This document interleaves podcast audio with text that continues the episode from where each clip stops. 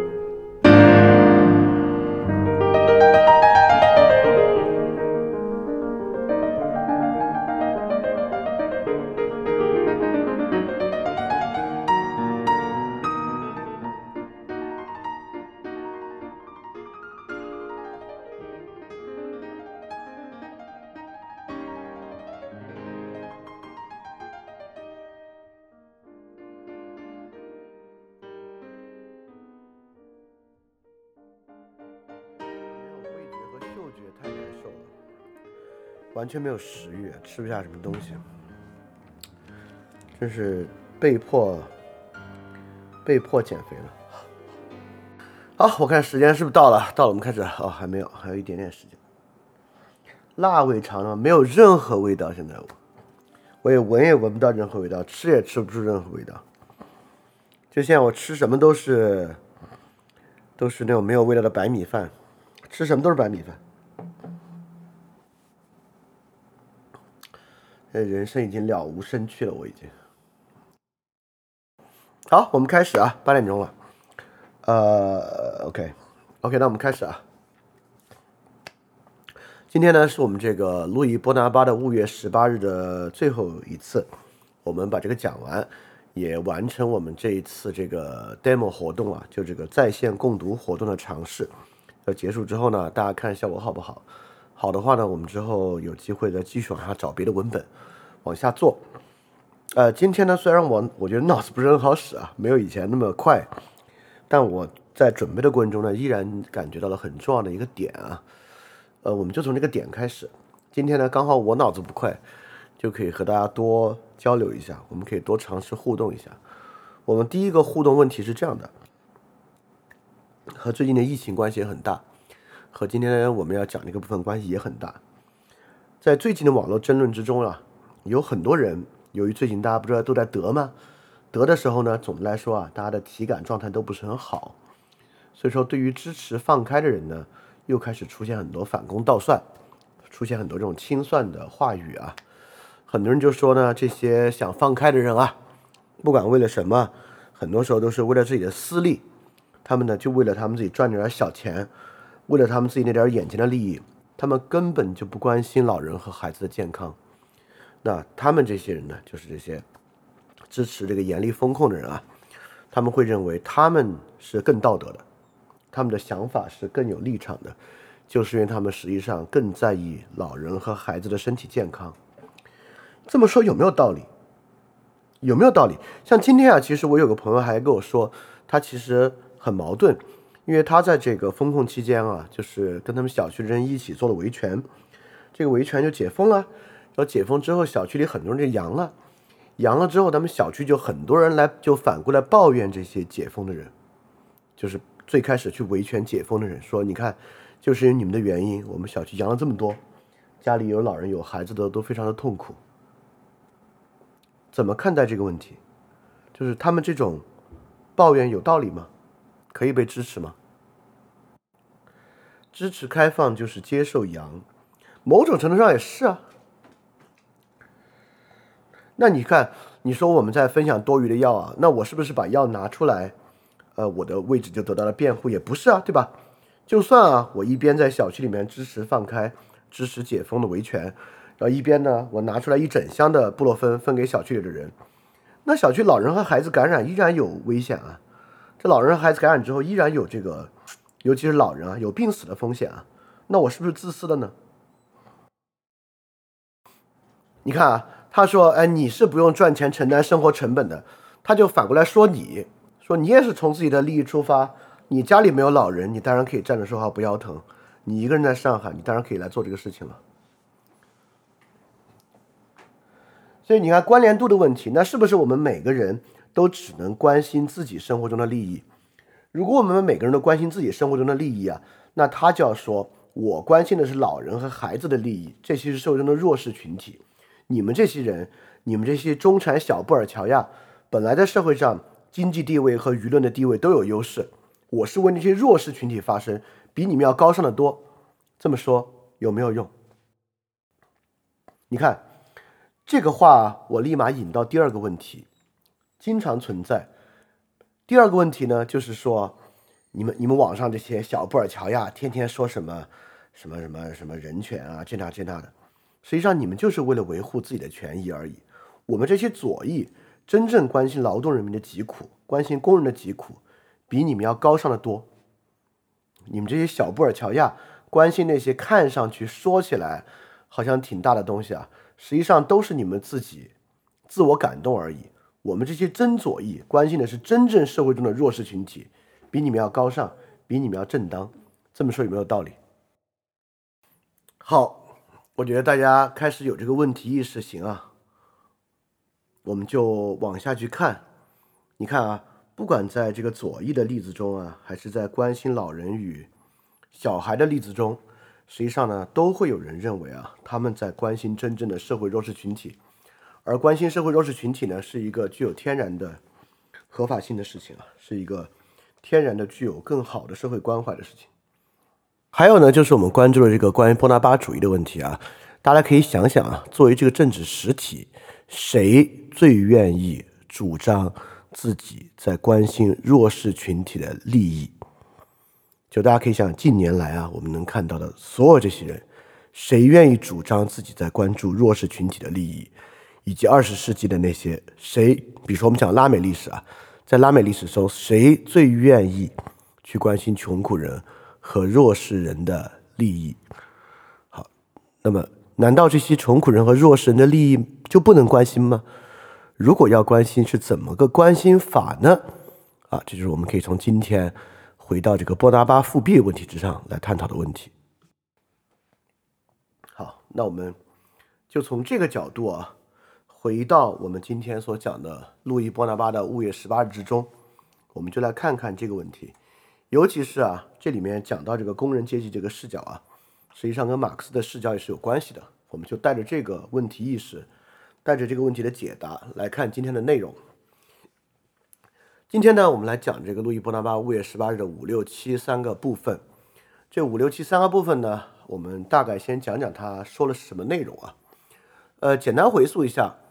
我们之前讲的这个二三四的部分啊，实际上就是在这个二月革命之后，各个革命势力，包括共和派、民主派和这个劳动劳动无产阶级，逐逐渐渐失利的过程。那么在这个时间点呢，只剩下所谓马克思嘴里所讲的那个秩序党人了。那这个秩序党人呢，就开始与这个拿破仑·波拿巴决裂。呃，整个五六七的部分呢，就是在讲这个秩序党是如何最终失败，而拿破仑·波拿巴导致这个历史重演的这个过程，讲的是这么一个事儿啊。我们先还是把握马克思的意思，再反过来在我们今天的问题意识之下来去考察这个意识本身。那么马克思的意识呢，我还是可以简单回溯一下，就像我们上次讲的一样，马克思非常擅长使用被我称为。这个阶级矛盾法的方式来梳理和理解问题，这个梳理问题的方法就是说，我们找到了一些社会阶级，我们在揭示这些社会阶级的问题，而且这些问题呢，总是以矛盾的方式出现的。什么叫矛盾的方式啊？就是这些社会阶级的问题，并不呈现为他们坏，并不呈现为他们就是能力弱。很大程度之上呈现为他们身上与生俱来的矛盾性。这个与生俱来的矛盾性就是说，他们本身要自由，但他们要自由的方式却就是以削弱自由的方式带来的。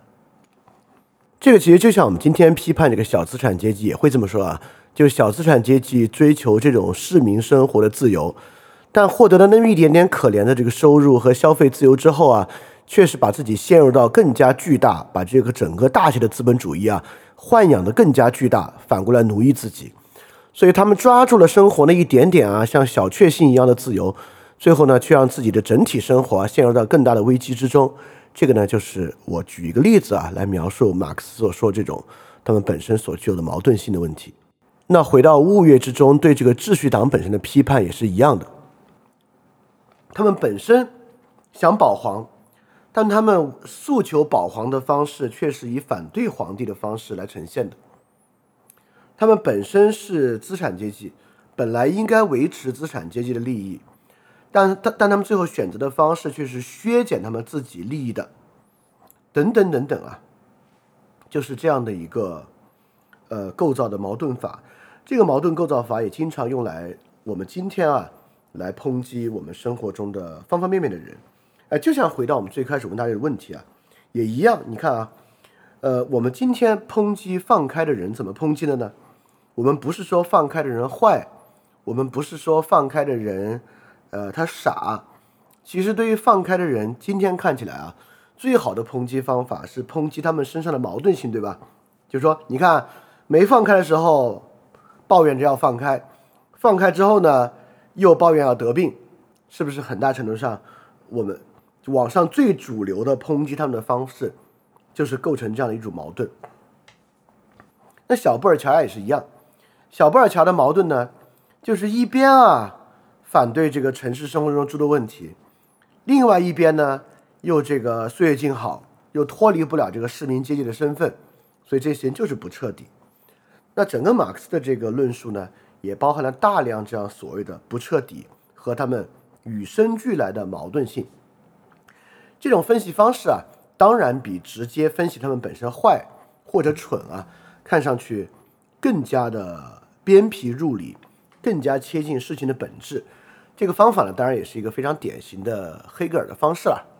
OK，那之前呢，呃，马克思已已经用这个方式分析了各种各样的人了，包括小资产阶级啊，啊，大的资产阶级啊，尤其资产阶级共和派等等的。那么在今天这章往后的部分呢，主要啊，这个火力就对准这个秩序党人，来描述他们啊，因着这个生产资料掌握的原因。不可能真正认清自己的阶级身份，并且在这个基础之上呢，他们必然在他们与生俱来这种命运的矛盾性啊，是导致他们最终失败的原因。当然，这里一定要明白，马克思说来说去也是想说，最后真正能够认清自己命运，真的能够脱离很多东西的束缚，认清自己的命运的呢，只能是无产阶级。因此，无产阶级才真正具有最清醒、最纯粹，能够导向最终的。呃，良善的革命的可能性啊，他最后做对比，主要还是想说这个。那么在秩序党的最开始呢，主要是跟这个波拿巴在薪俸上面的一个争议。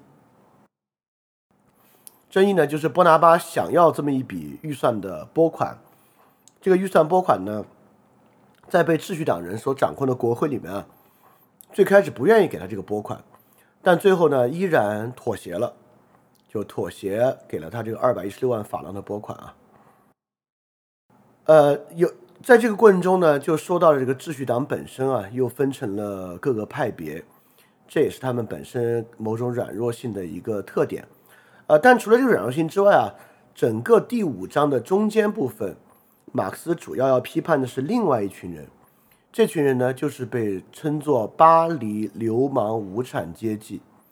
这个巴黎流氓无产阶级啊，被当作是路易波拿巴最铁杆的支持派别，就是对于这个巴黎流氓无产阶级本身的分析和呃一系列的这个辩证过程啊，导致了这个路易波拿巴五月十八日在我们这边的火热。我们这边有两波，有两个时间，对这个文章非常的呃想去分析它，去解读它。一次呢是七十年代，一次呢是一七年、一八年。七十年代和一七年、一八年啊，呃，路易波拿巴的五月十八日在我们这边引发很多关注的原因，都是因为里面这个巴黎流氓无产阶级的这块这的这一段的分析，构成了一个相对比较主要的原因。也就是说啊，每次我们社会要分析乌合之众的时候，当我们社会认为啊，现在社会的问题来自于某种乌合之众，那么呢？如果你站在马克思主义的立场之上来批判乌合之众，很可能就会找到这个流氓无产阶级的这一点。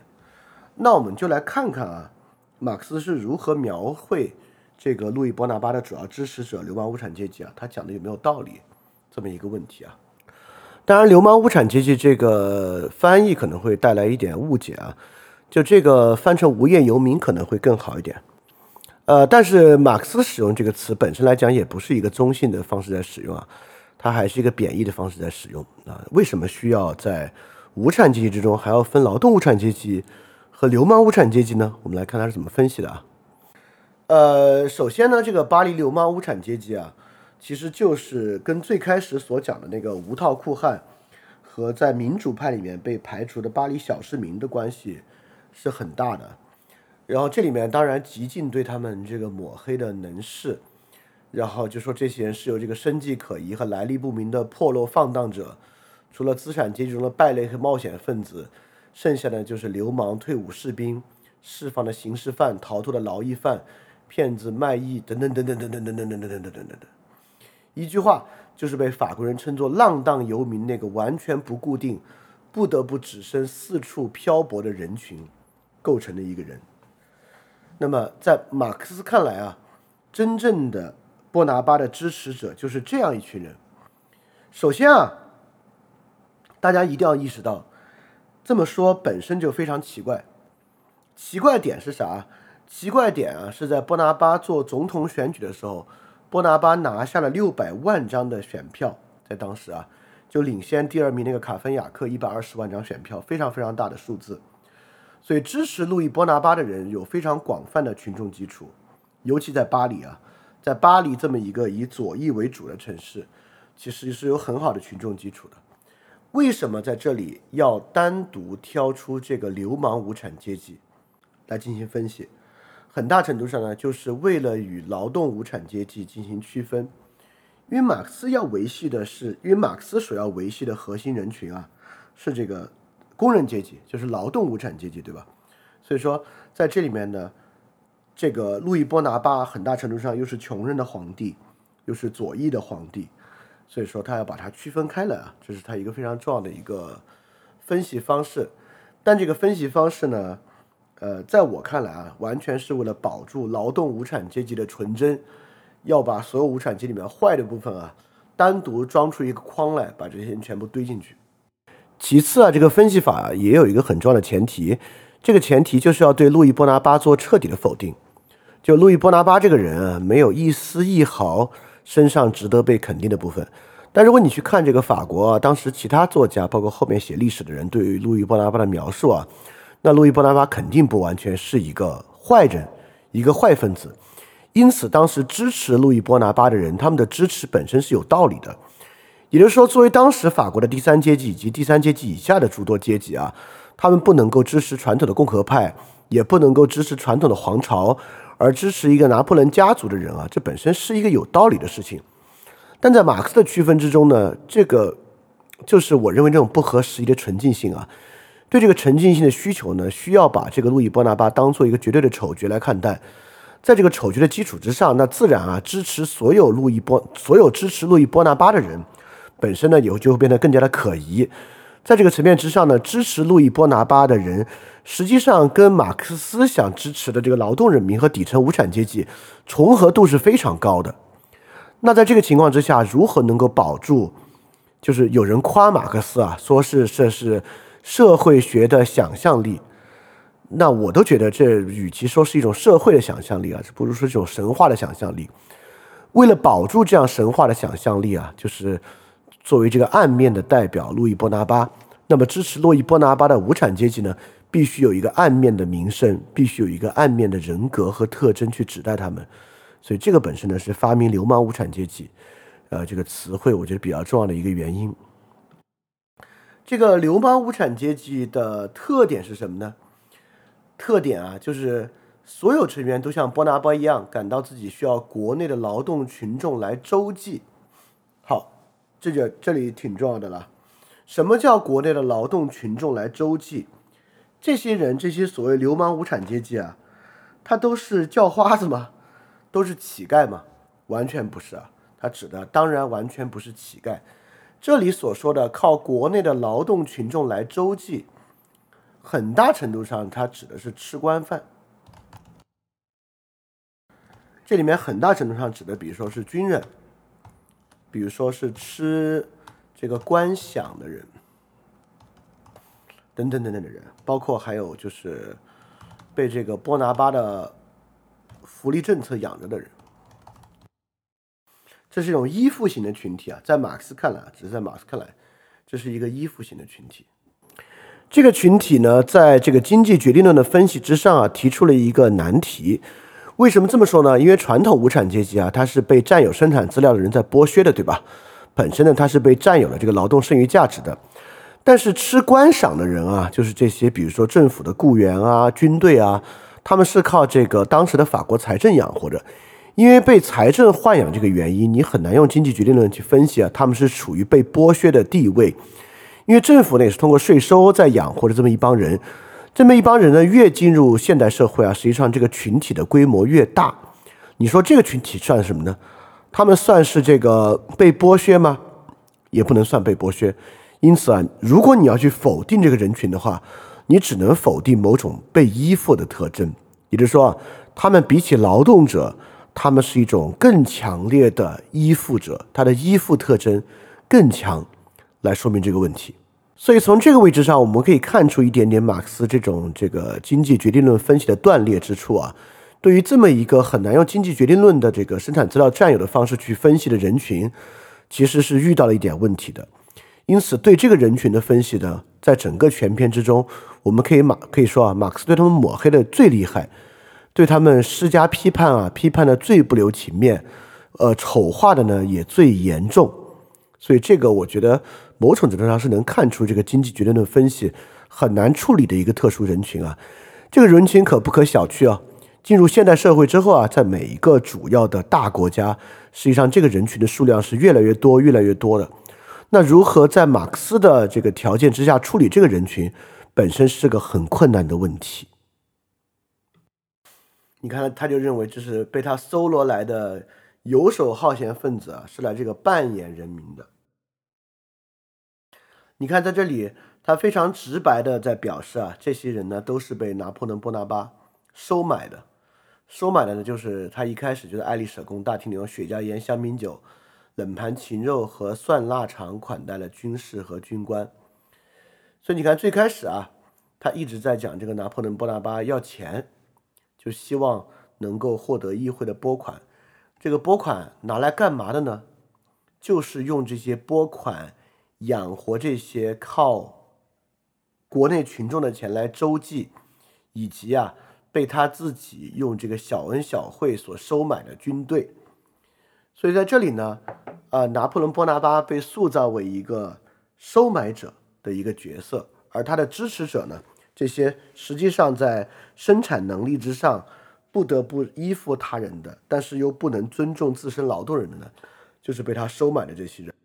所以从马克思角度之上啊，这些人既没有真正劳动无产阶级那种赤裸裸被剥削的感觉，因此啊，他们对自己的命运呢并不在意，也并没有被揭示出来。其次呢，他们又是实际上处于完全依附他人、依附他人豢养的地位，所以这些人呢。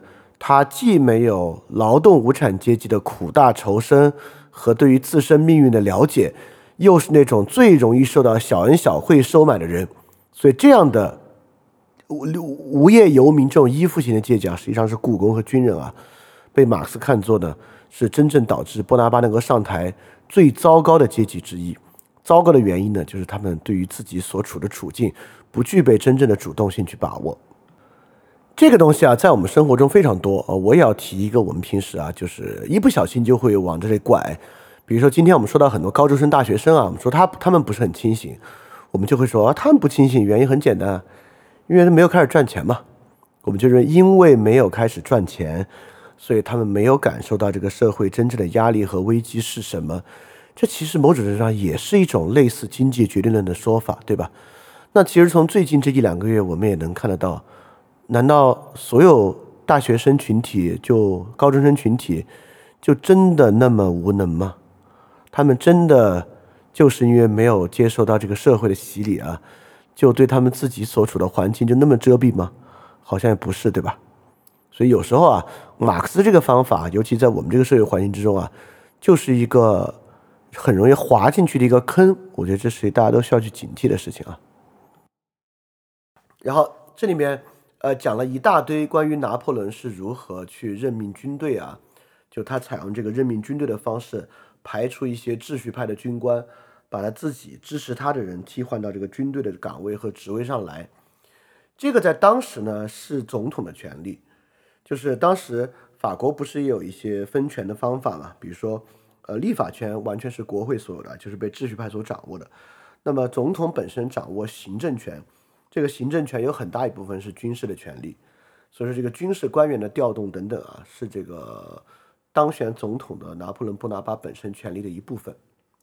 马克思在这里想说的是，这个军队很重要啊，就是我们大家都知道，对任何现代政治有点了解都明白，谁掌握军队呢？谁在这个最后，尤其是发动政变啊等等啊，都会有这个非常强大的优势。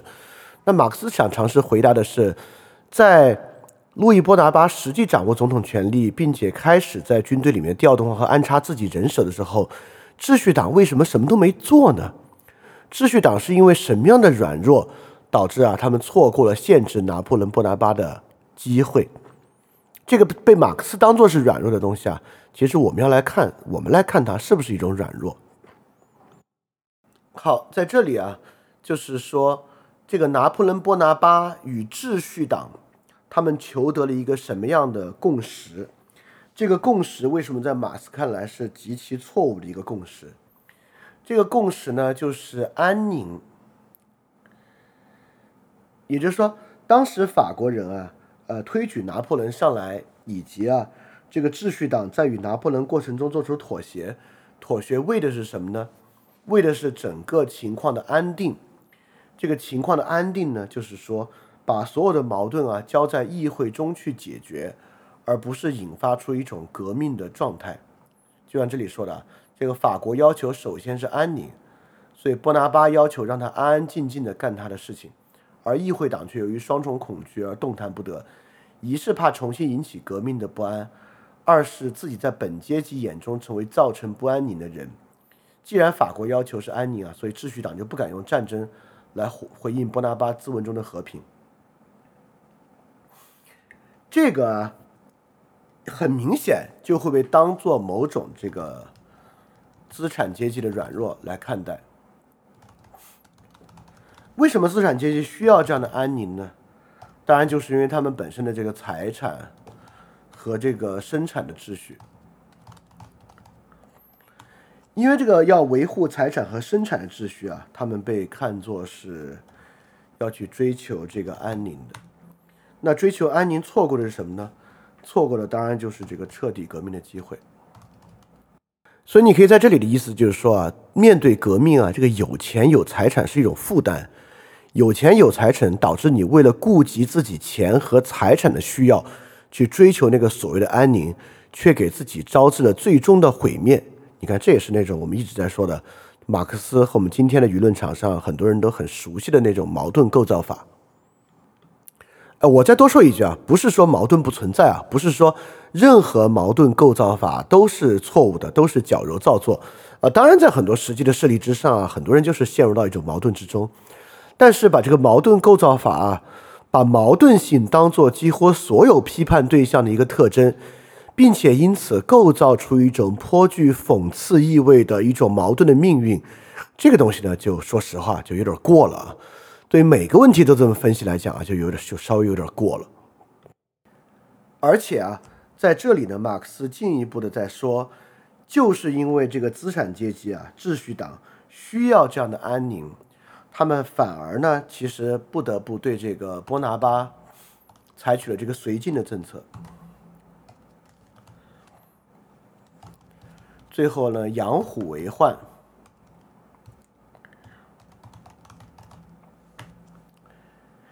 其实啊，直到现在为止啊，对于西方啊，不管是针对乌克兰的事项，还是针对什么别的事项啊，我们依然在说这个。不是之前这个德国首相很快就来访，呃，很快就访问了吗？当时有很多说法，这也是一种资产阶级的绥靖政策，他们会自然的使用绥靖的方法。呃，所以我觉得这个大家一定要很熟悉马克思的这套方式啊。这套方式呢，呃，始于经济决定论，始于一个人对于生产呃资料和在生产关系中的地位，终于他在社会和政治上所采取的措施和方式。所以我一直说啊，马克思这套方法是有这个精神分析的色彩的，是有这个精神分析色彩的。他从经济决定论出发，但最后呢，能够阴谋性的推出来所有他愿意去做的事情。你可以把这里面的财产和金钱诉求啊，当做潜意识来看待。就实际上这里面真正的潜意识啊，就是不管他在台上，他是个内阁，他是谁，他在国会和议会之中采用什么样的方法。他对于共和君主制有什么样的看法？说到底，他真正的潜意识是他对于财产的需要，啊，就是这就是一种很类似于精神分析的方法，啊，整个这一部分呢也都在说啊，这个资产阶级作茧自缚，对，就是这个这个人民代表啊，因为债务被判监狱，但是呢，这些人呢把他救出来。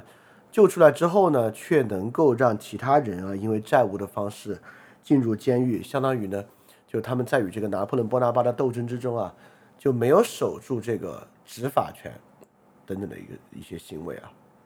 所以这个我们就要去回答最开始那个问题啊，这个是因为他们与生俱来的软弱，这是一个解释啊。第二个解释啊，因为他们在潜意识里面对于财产的渴望，因而导致他们对于安宁。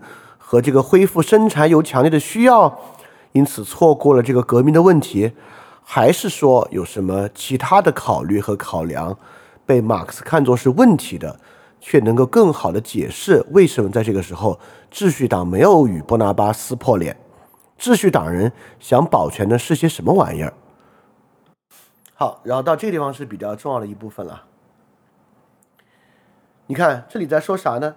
这里在说啊。实际上，进入这个一八五一年之后，进入到呃一八五零年啊，进入到一八五零年十一月、十二月之后，这个秩序党啊，正统派和拿破仑·波拿巴中间的矛盾已经非常深了，已经非常明显了。但是呢，国民议会依然在避免和拒绝在重大的迫切的问题上和行政权进行斗争。现在我们却看到，他不得不为了最微不足道的道理进入战斗。好，这个问题呢，我觉得挺有意思的。就我就记得，在这个你看啊，Trump 在台上的时候啊，他不是搞那个修墙吗？修墙这个事儿，不是这个民主党无论如何也不想他在美墨边境去修墙吗？但 Trump 不是想尽办法动用什么总统的这个呃特殊实践的权利啊，特别特殊拨款权啊？等等等等的，最后还是给自己找了几十亿美元，在很大程度上修了这个墙。那么，我在这里就要来问一个很重要的问题了，就是如果你对于这个西方的议会制政治稍微熟悉一点，你确实能够明白一个问题：议会有它可以进行讨论和决策的话题，有它不有它不擅长进行讨论和决策的话题，对吧？其实各个国家的国家元首啊，都会有一些这个国家元首行政的权利。比如说这个拜登，拜登在支持乌克兰的早期啊，就是没有在国会进行通过的时候，采用的呢也是这个总统的特殊提款权。行政权力呢总是能够给自己创造一些额外和例外，在这些额外和例外项之上，实际上啊，这个立法权是没有办法去限制一切行政权力的存在的。这个拿破仑·波拿巴，呃，关于这个军官的任免啊、将领的任免啊，等等等等，以以及一些司法事务啊，作为立法权的议会，本身很可能不能够全面的对于行政权力进行一个制衡。那我想问的就是呢，这是不是像马克思所讲的，这本身是个很大的问题？因为我们经常会发现，就尤尤其是像我们这种对于这个议会运作可能不是很熟悉的事情的的人啊，我们也会在读到国外新闻的时候，感觉他们老是在争一些鸡毛蒜皮的事情，老是在争一些特别小的小事儿。那么我们其实你稍微想想，你也知道争这些小事儿是为什么？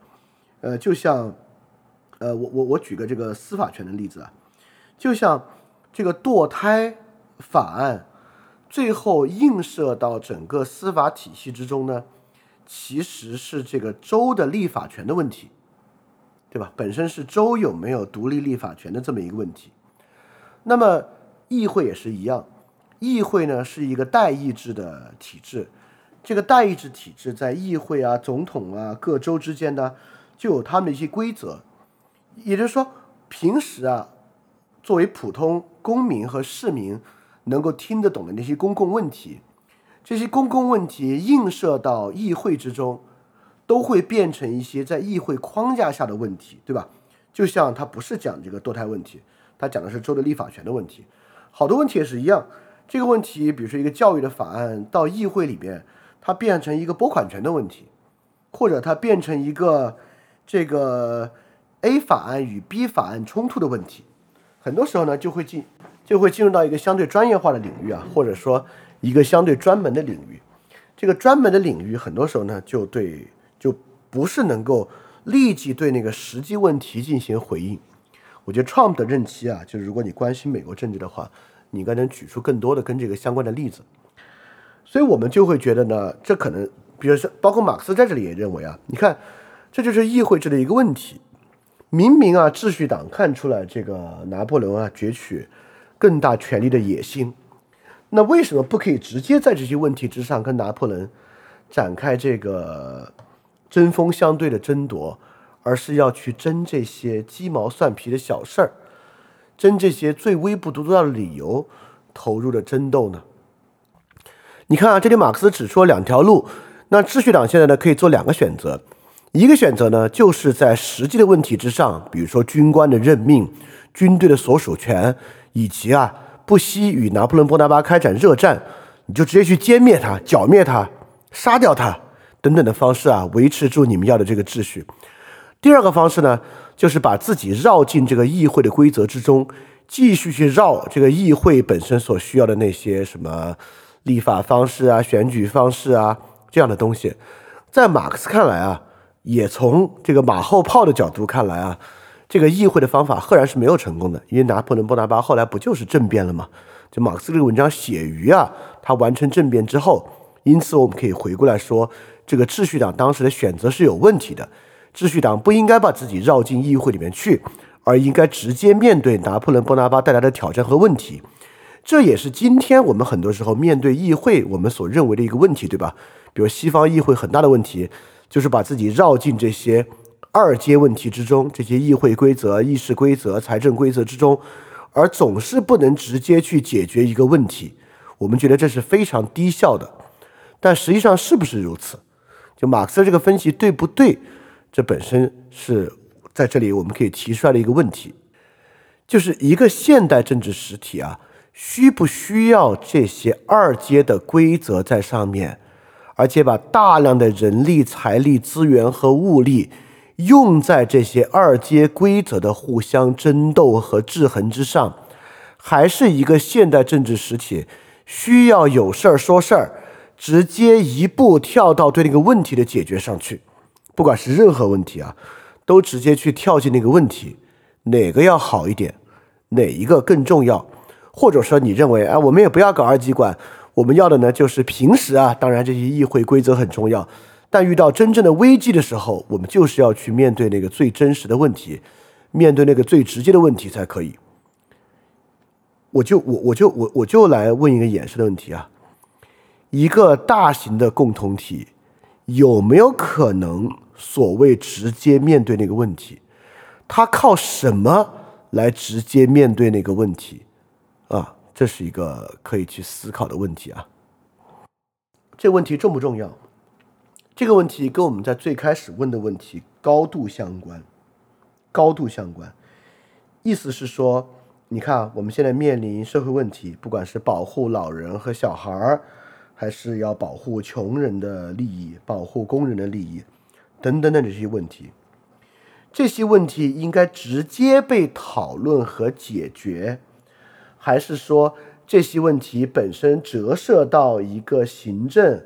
和政治系统里面变成一个二阶问题是重要的，因为有时候变成二阶问题之后啊，我们难免会觉得这东西像在就是一拳打在棉花上，或者它就像突然变得离题千里，好像最后得出那个解决方案绕来绕去，好像也没有能够最直接的解决那些紧迫的问题，啊，经常啊，就进入到这个议会制政治变成法案之后，就会发现，为了最后能抓住一个各个不同派系、各个不同代议制的这个团体之间啊，能够去协调的事物，最后搞出了一个比较麻烦的事儿，或者迂回兜了一圈。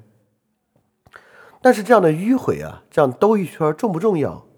这个问题呢，在马克思的这个物业文章中啊，在马克思看来呢，这就是一个问题，这是这个议会制代议政治本身的一个弱点。正是因为啊，这个秩序党放弃了大规模的斗争，所以行政权呢就静待时机，以便有可能当斗争，呃，就他们可以重启这样的斗争啊。为什么秩序党啊？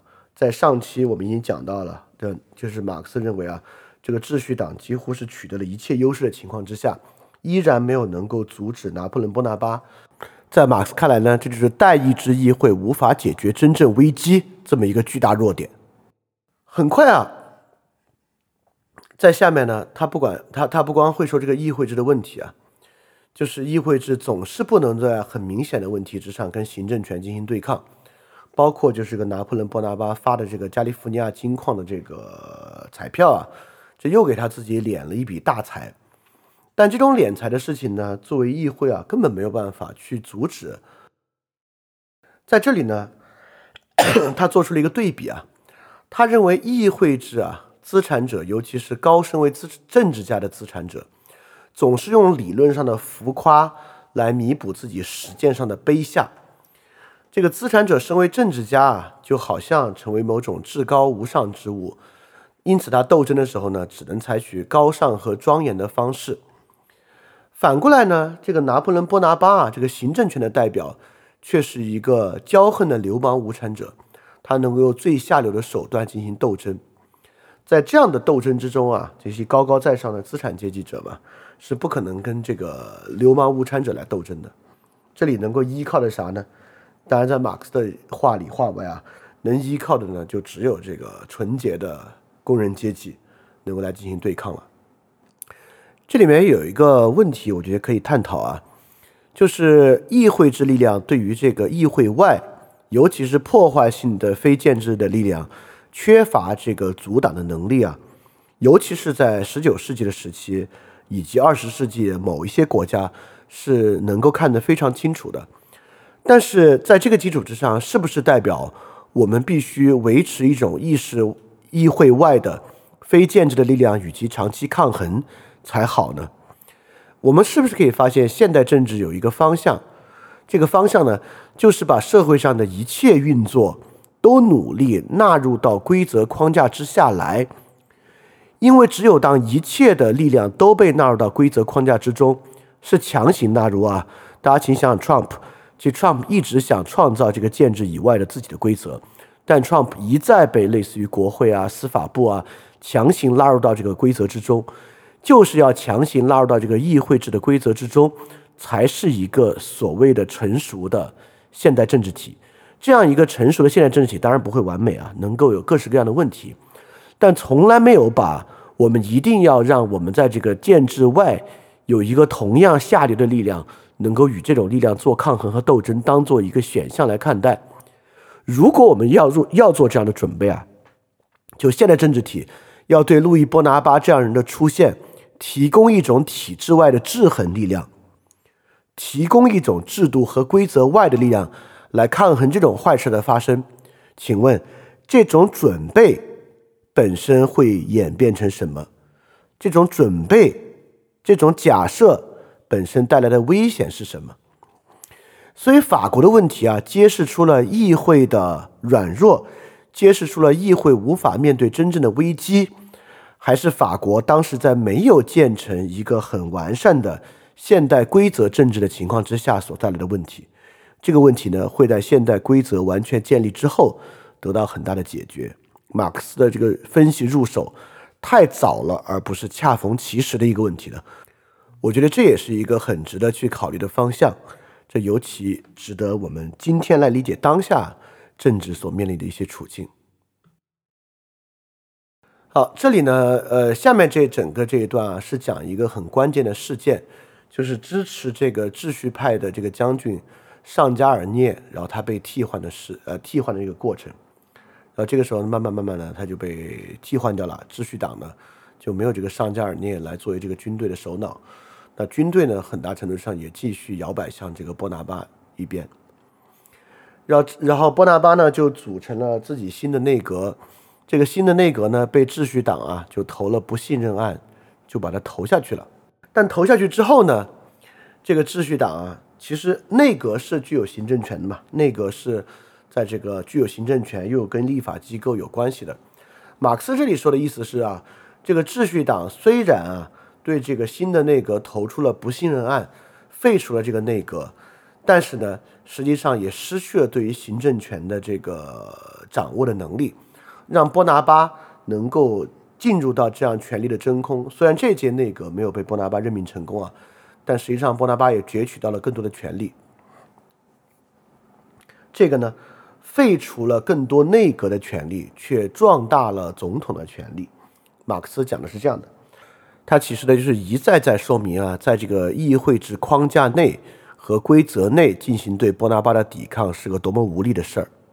而且呢，这个如果回到当时的这个历史过程中啊，马克思对对这个的评价呢是真的，马克思对这个的评价其实是真的。那我们刚好就要问一个问题了，就从这里开始问个问题啊，秩序党的问题是啥呢？秩序党的问题啊，就是严格的在议会范围内活动。一八四八年以来啊，在全欧洲大陆上流行着一种特殊的病症。即议会迷，因为一八四八年以来，欧洲有很多的这个左翼和基础社会的革命，这些左翼和基础社会的革命其实都失败了。因为这样的原因，马克思一直辗转到普鲁士，寻求更接近的革命，被流放到英国等等等等。写这个文章的时候是这个一八五一年嘛，就一八五一年其实已经是这个左翼革命的这个低潮期了。为什么具有这样的低潮期呢？马克思在整个这一章啊，对于秩序党的失败。就做了这样的一个总结，这个总结呢，就是议会迷，染有这种病症的人会变成幻想自己的俘虏，失去一些理智，失去一些记忆，失去对外部世俗世界的理解。只有议会迷才可以说明为什么秩序党在他已经亲手消灭了议会势力的一切条件，呃和其他反对阶级斗争不得不消灭这些条件之后，仍然把议会胜利看作胜利，并且总以为打击了总统的内阁成员就是打击了总统本人。你看啊，这里就是说，这里其实也呃涉及到之后啊，这个马克思主义运动所需要走和持有的两种路线，就这个议会制路线和革命路线。天天你干嘛？你坐好，不要在那呜呜的。我跟你说，就这个议会制路线和革命的路线。什么叫议会迷呢？我们可以说啊，就是这种人，像秩序党这样的人啊，迷信议会。迷信问题可以在议会中得到解决。什么是非议会迷呢？非议会迷啊，自然就是在关键的时刻能够突破议会的限制，在议会之外用特殊的办法来解决问题。我不，我我我我不知道大家记不记得，就是之前香港有一个电影啊，这个电影叫《寒战》。这《寒战》里面啊，就这个刘德华不是演保安局局长吗？这个保安局局长呢，当时就指示郭富城的时候，就说了一句话，他说：“特殊时期用特殊办法。”大家要明白啊，就是在那个时候上映的香港电影啊，那绝对不是说就是一个，呃，就是这本身的本身的寓意是非常直接的。这个本身的寓意的直接特点啊，就像这个大秦帝国这些上上上线一样啊，他本身要表达的态度是非常直接的。那么特殊时期呢？用特殊办法，可以说呢，就是克服了议会病，克服了一一切问题啊，都要高尚的在议会中解决的这种妇人之仁。呃，也就是说，在在这里讲的，就这个议会党啊，不应该被这种骚动吓住。这个我们之前讲的上一期也讲过，就是这个呃罗伯斯庇尔啊。当时列宁啊，在说到这个俄国革命的时候，很多人也在讲啊，俄国革命有滑向罗伯斯庇尔主义的风险。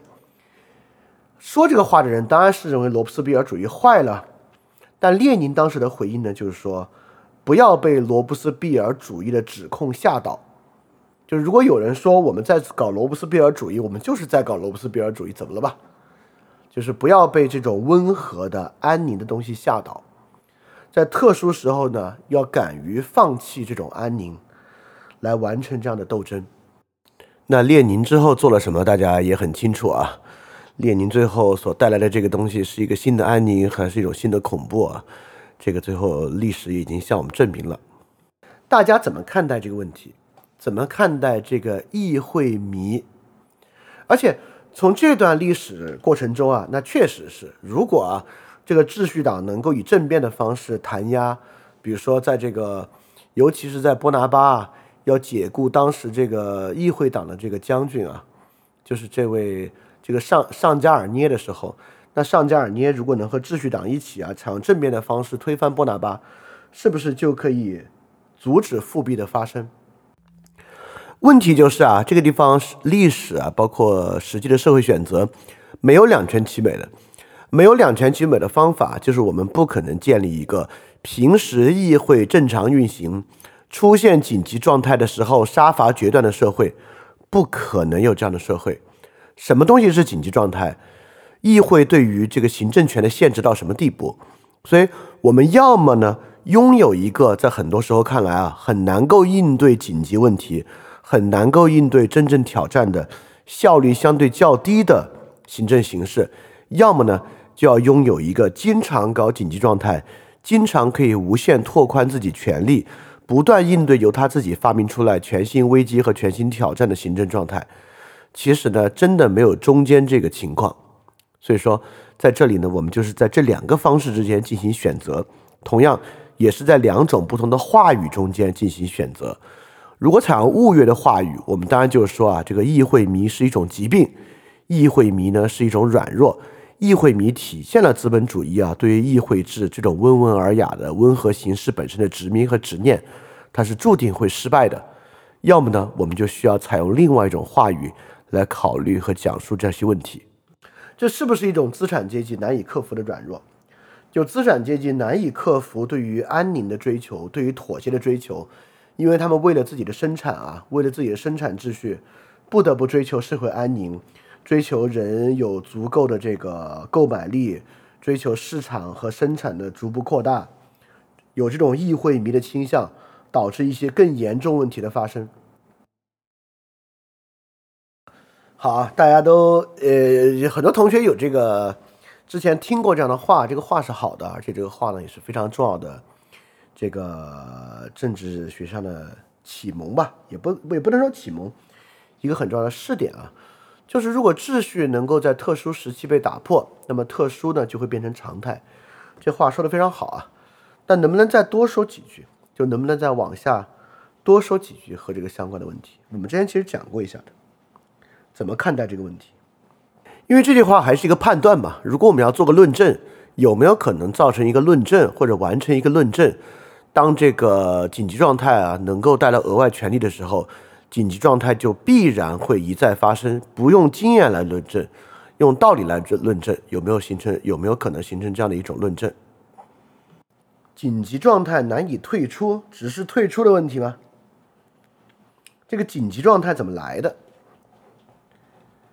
就是非常时期用非常方法，这个非常时期怎么来的？你看是这个问题啊，是我们之前讲过那个施密特的问题。施密特不是认为这个现代政治问题是个敌我问题嘛，对吧？就现代政治问题其实是判断敌我的问题，敌我的问题指的就是所谓的非常状态用非常方法。一旦是进入到敌我差异之中啊，那当然，呃，在敌我差异之中，我们就不会，我们就不必在议会框架之内去解决敌我问题了。那敌我问题当然是在议会框架之外，以这个司法的方式啊、执法的方式去解决。但是之前我也讲讲到啊，就施密特提出啊，一切政治问题的基础是敌我分辨问题，并不是说好来吧，我们现在就开始来分敌我吧，啊，讲的完全不是这回事儿。施密特的问题意识啊，就施密特是建立在魏玛共和的覆灭以及第三帝国的这个出现之后啊。施密特的问题意识就是说，我们在什么情况之下才认为问题是非常状态？这是个关键的问题，就是我们社会是要轻松的进入非常状态，还是正因为政治问题的核心是敌我问题？我们社会对于什么是敌我，就需要极其谨慎的考虑。好，我继续把这个问题往前推进一步啊，推进到我们今天特别关键的这个问题上来。关键问题是啥呢？路易波拿巴的问题啊，真正折射出一个什么样关键的问题？我们就先沿着下面这节讲啊，然后把这个关键问题引出来。在下面这一节呢。讲的是，呃，马克思进一步分析农民阶级为什么会支持波拿巴。原因呢，是因为啊，这个整个呃，一八五零年和一八五一年有一个小的经济危机，这个经济危机呢，在英国和法国都发生。这个经济危机发生呢，导致粮价下跌，粮价下跌呢，导致啊。在农村地区啊，因为粮价下跌而破产的农民量非常多，而马克思认为啊，农民阶级有他自己的一个局限性，局限性是什么呢？就是这种小块地的农民啊，他不是像工人阶级一样被组织起来的，因此他没有这样的战斗性，他就愿意让这个有为政府啊，让这个波拿巴来解决他们的问题，所以他们对于波拿巴的支持啊，是一种比较盲目的支持。那我就反过来问个问题了。我们在我们刚才在说啊，什么是非常时期用非常方法，对吧？那我们也要意识到一个问题啊，这个非常时期啊，绝对不是一个我们能够用某种标准化、逻辑化的方式提出，能够有标准定义的事情。当经济危机出现啊，大批农民开始破产的时候。那对于这个时候的农民，这是不是非常时期？大家觉得这是不是非常时期？对。那么在我们最开始问那个问题的时候啊，那对于真的很担心、真的很担心啊感染的人，那最近的时期是不是非常时期？那对于说起来非常关心这个工人啊，非常关心这个劳动者阶级的人啊。当一个社会基尼系数扩大到一定地步，又遭遇一定外部颠簸的时候，他们会不会认为啊，现在也属于一种非常时期？这个非常时期是什么意思呢？这其实啊，我觉得触碰到了现代政治的一个问题。刚才我也讲啊，创普要修墙，非常时期修墙；拜登要给乌克兰拨款，非常时期给乌克兰拨款。大家有没有意识到一个问题啊？行政权力，巨大的行政权力，会把他当下面对的紧迫问题定义为非常问题。这个根本就是现代行政权力的一个特点。你无法想象行政权力不具有这个。就是我们不给行政权力定义非常状态，让它有一些非常方法的可能性，因为如果这样的话，那行政权力真的是没有办法去解决问题，比如说突然的灾害问题啊等等的，那行政权力确实没有办法解决。但是如果我们给予行政权力这样的能力呢，那现代行政权力就可以在经常去定义这个非常状态。这个是一个不可能解决的问题，只是这个问题呢，在路易波拿巴的五月十八日啊，爆发为啊，这个行政权力啊，就是路易波拿巴最后的政变和王朝复辟，这是个问题。我之前也讲过啊，这个法国从这个路易十四之后，实际上呢，就是有这个呃中央集权的特征，比起欧洲其他国家。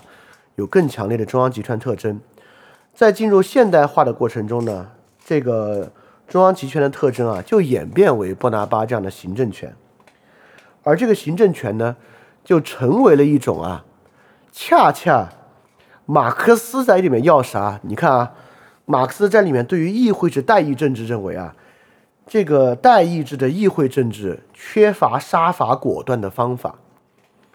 但马克思在我看来啊，马克思没有意识到一个问题。就是这个杀伐果断的权利，跟阶级没有关系，不是因为哦他是资产阶级，他没有这个能力。你把无产阶级弄上来，无产阶级就有这个杀伐果断的决断力，因为他们不赚钱，跟这没有关系。跟这个真正有关系的呢，是现代行政权力这样的超越议会制体系、超越代议制规则以外。的能力，实际上是现代行政权力一个非常典型的能力体系，而且啊，大家应该能意识到啊，就进入到越是进入到现代社会，这个国家规模很大，这个财政的这个规模越大，行政权力手上所拥有的这个特殊权利啊，其实是越来越膨胀、越来越大的，这个在很多国家都是如此啊。这个不只是在我们这边啊，在很多国家都是如此，而在很多国家呢，这都成为一个非常重要的问题。所以，我们怎么看待路易波拿巴的这次复辟？把这次复辟看作所有阶级本身的缺陷造成的，资产阶级的软弱，资产阶级的短视，流氓无产阶级被收买，农民阶级没有被组织起来。真正有能力动起的劳动阶级呢，又被其他阶级抛弃的一个所谓的马克思所讲的下行过程，到底是用这么复杂的视角来看这个问题，还是把路易波拿巴所谓的波拿巴主义看作现代行政权力在未受监督情况之下的某种无限制扩张？啊，哪种方式是更好审视这个问题的方法，以及更好审视这个问题的问题意识？啊，我觉得这个是一个可以选择的事情啊。好，就在这个问题之下，我们来看第六部分，慢慢慢慢呢，就引回到我们最开始问的那个问题上来啊。这里在讲啊，你看啊，秩序党犯了个很大的错误，不是不或者不能说犯了错误啊，就秩序党呢出现了一个很大的弱势，就是他们想保住啊军对于军事的控制权利和行政的领导权。他们已经不能够独立的维持多数了，不得不呢跑去跟这个山岳党啊和纯粹的共和党进行联合，这个呢都是他们之前啊慢慢慢慢排除出这个领导岗位的，就排除出这个议会的人，慢慢慢慢呢他们就要速去跟他们联合才能抵挡住波拿巴了。在马克思看来啊啊那就说明他们的这个末日要来到了。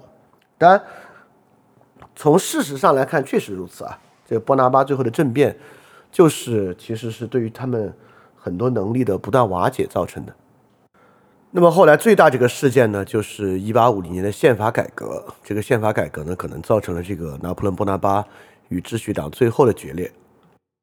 因为宪法改革呢，呃，整个秩序党啊，就是要去限制普选权，缩短波拿巴的这个总统任期啊，由四年改成三年，也让啊。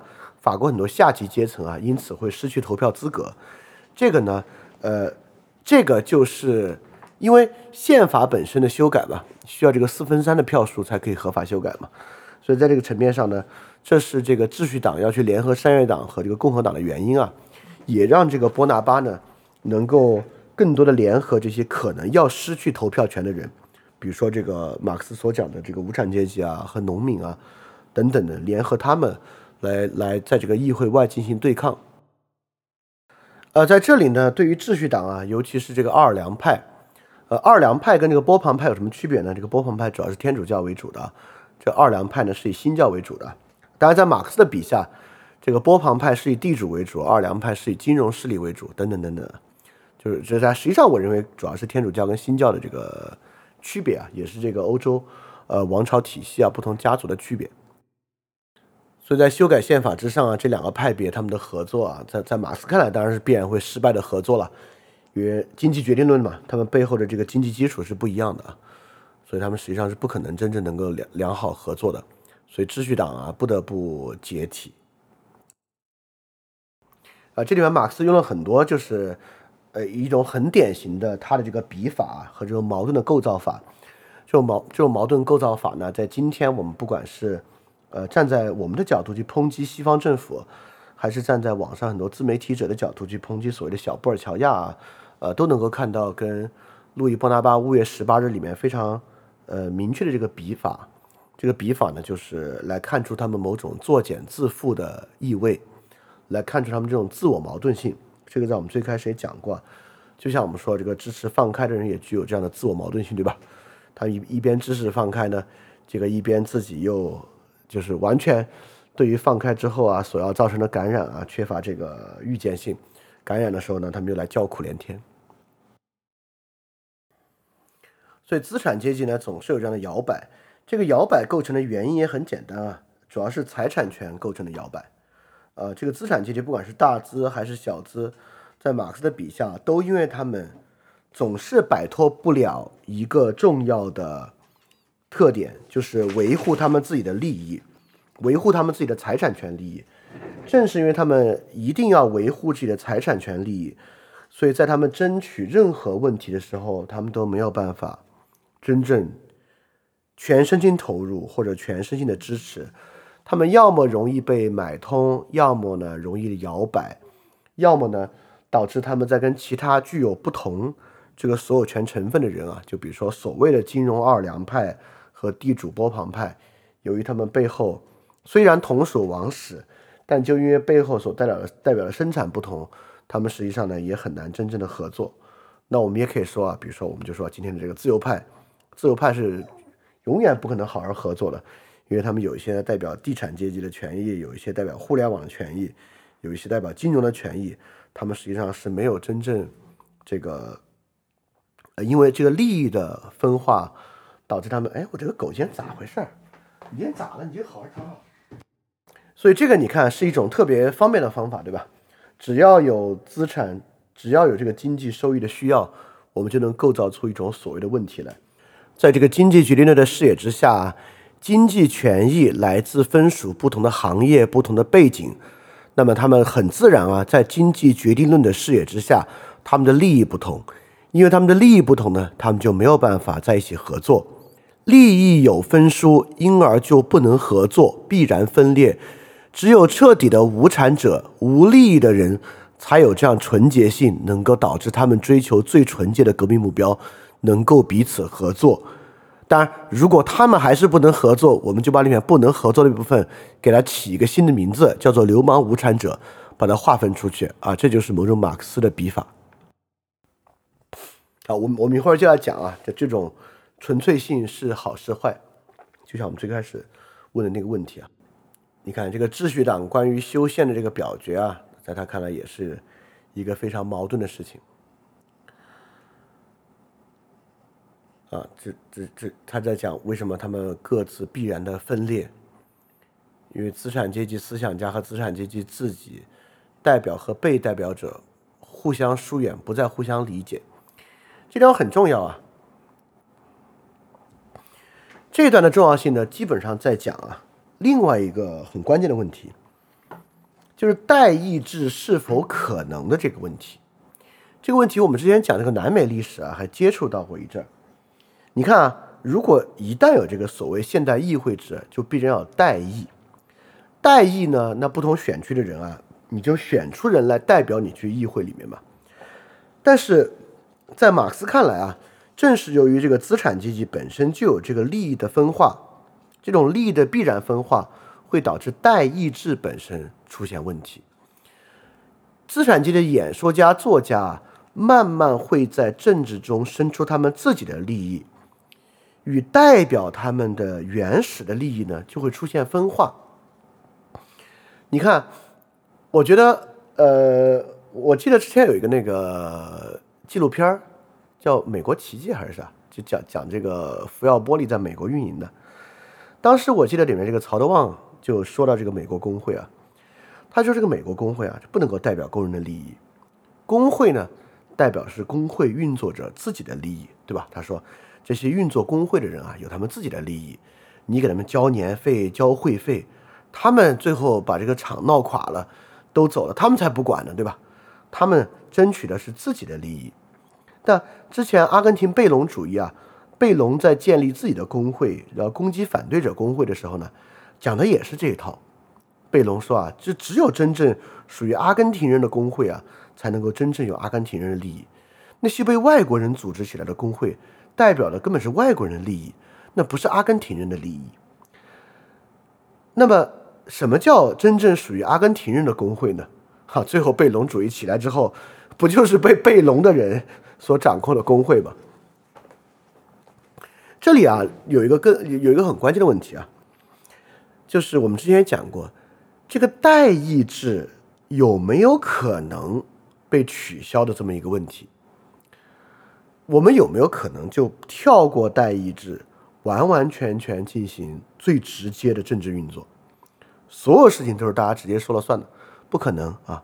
只有一种情况下可能，也是可能的了，就是要像瑞士那样，就是每一个具有政治权利的共同体啊，就这么几万人、十几万人，在这个人尺度之上，那可以大小事情都全部公投解决啊，像瑞士一样，任何更大的共同体啊都不可能啊，一定是有这个。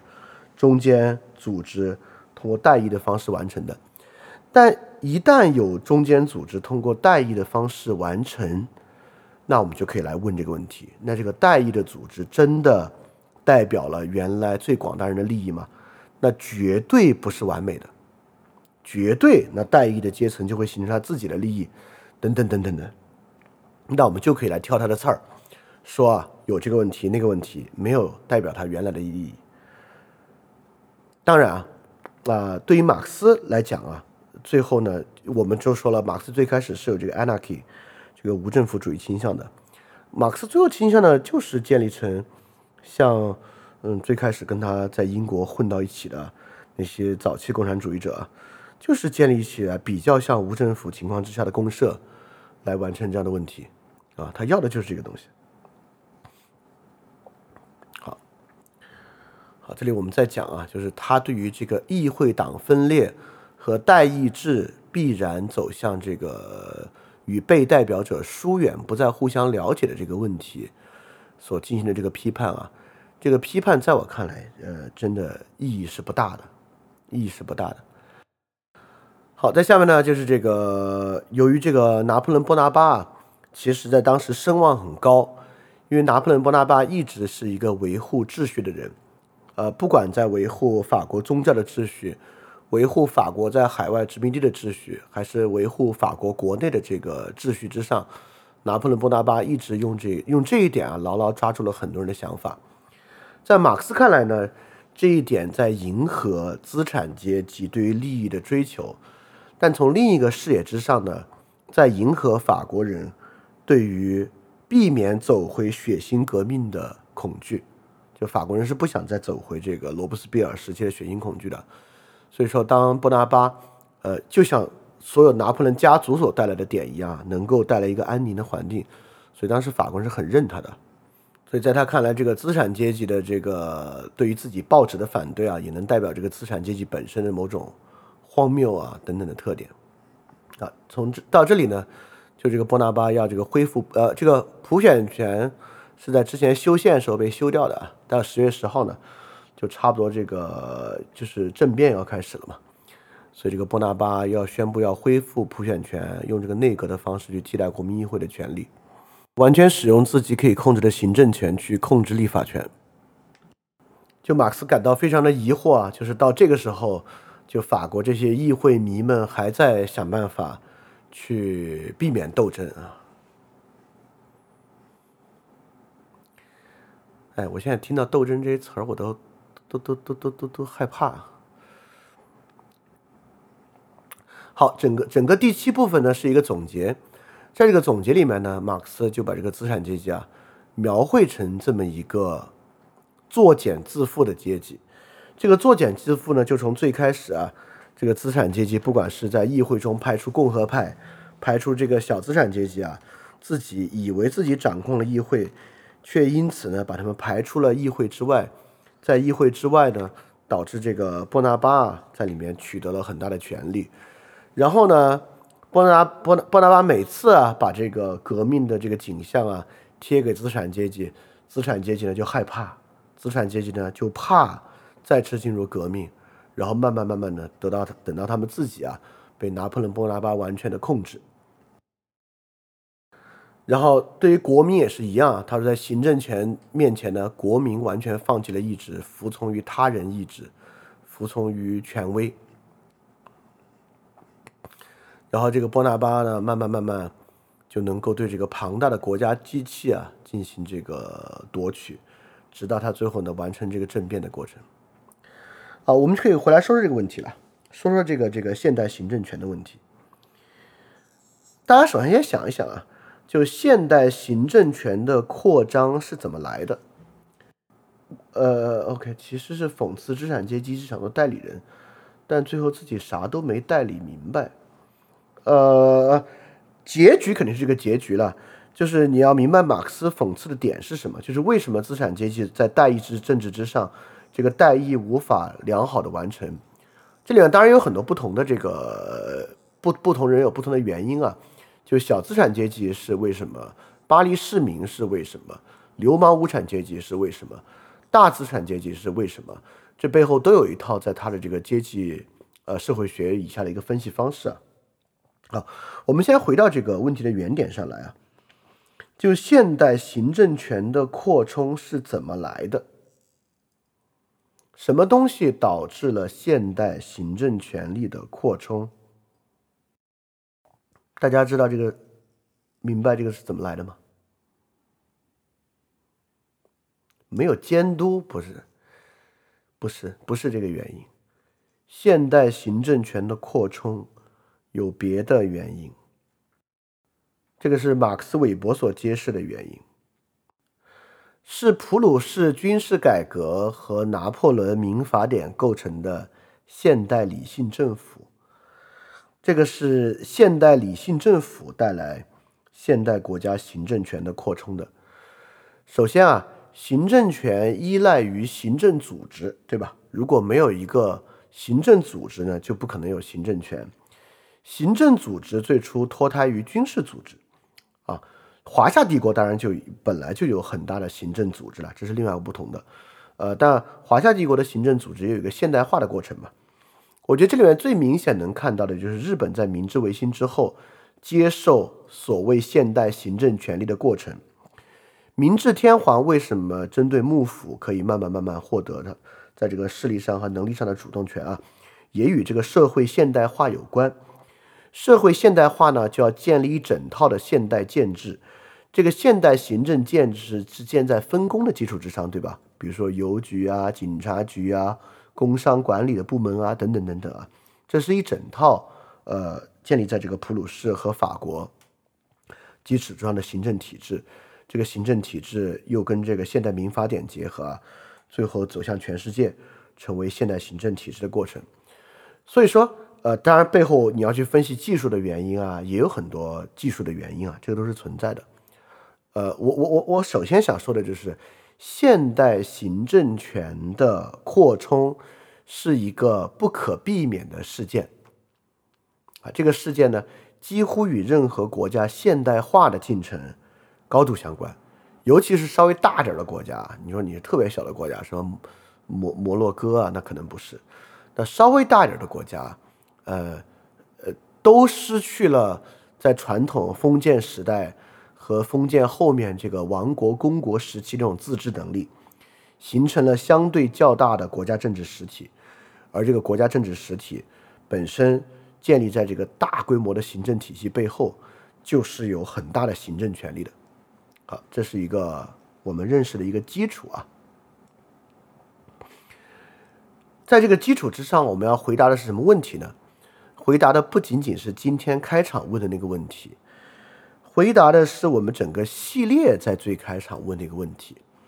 我们之之所以读这个玩意儿啊，就是想知道什么叫波拿巴主义，想知道波拿巴主义在二十世纪的产生，想在这个马克思的解释之外去解释波拿巴复辟的原因，和马克思想说的这个波拿巴复辟是因为资产阶级的各种软弱性是不一样的。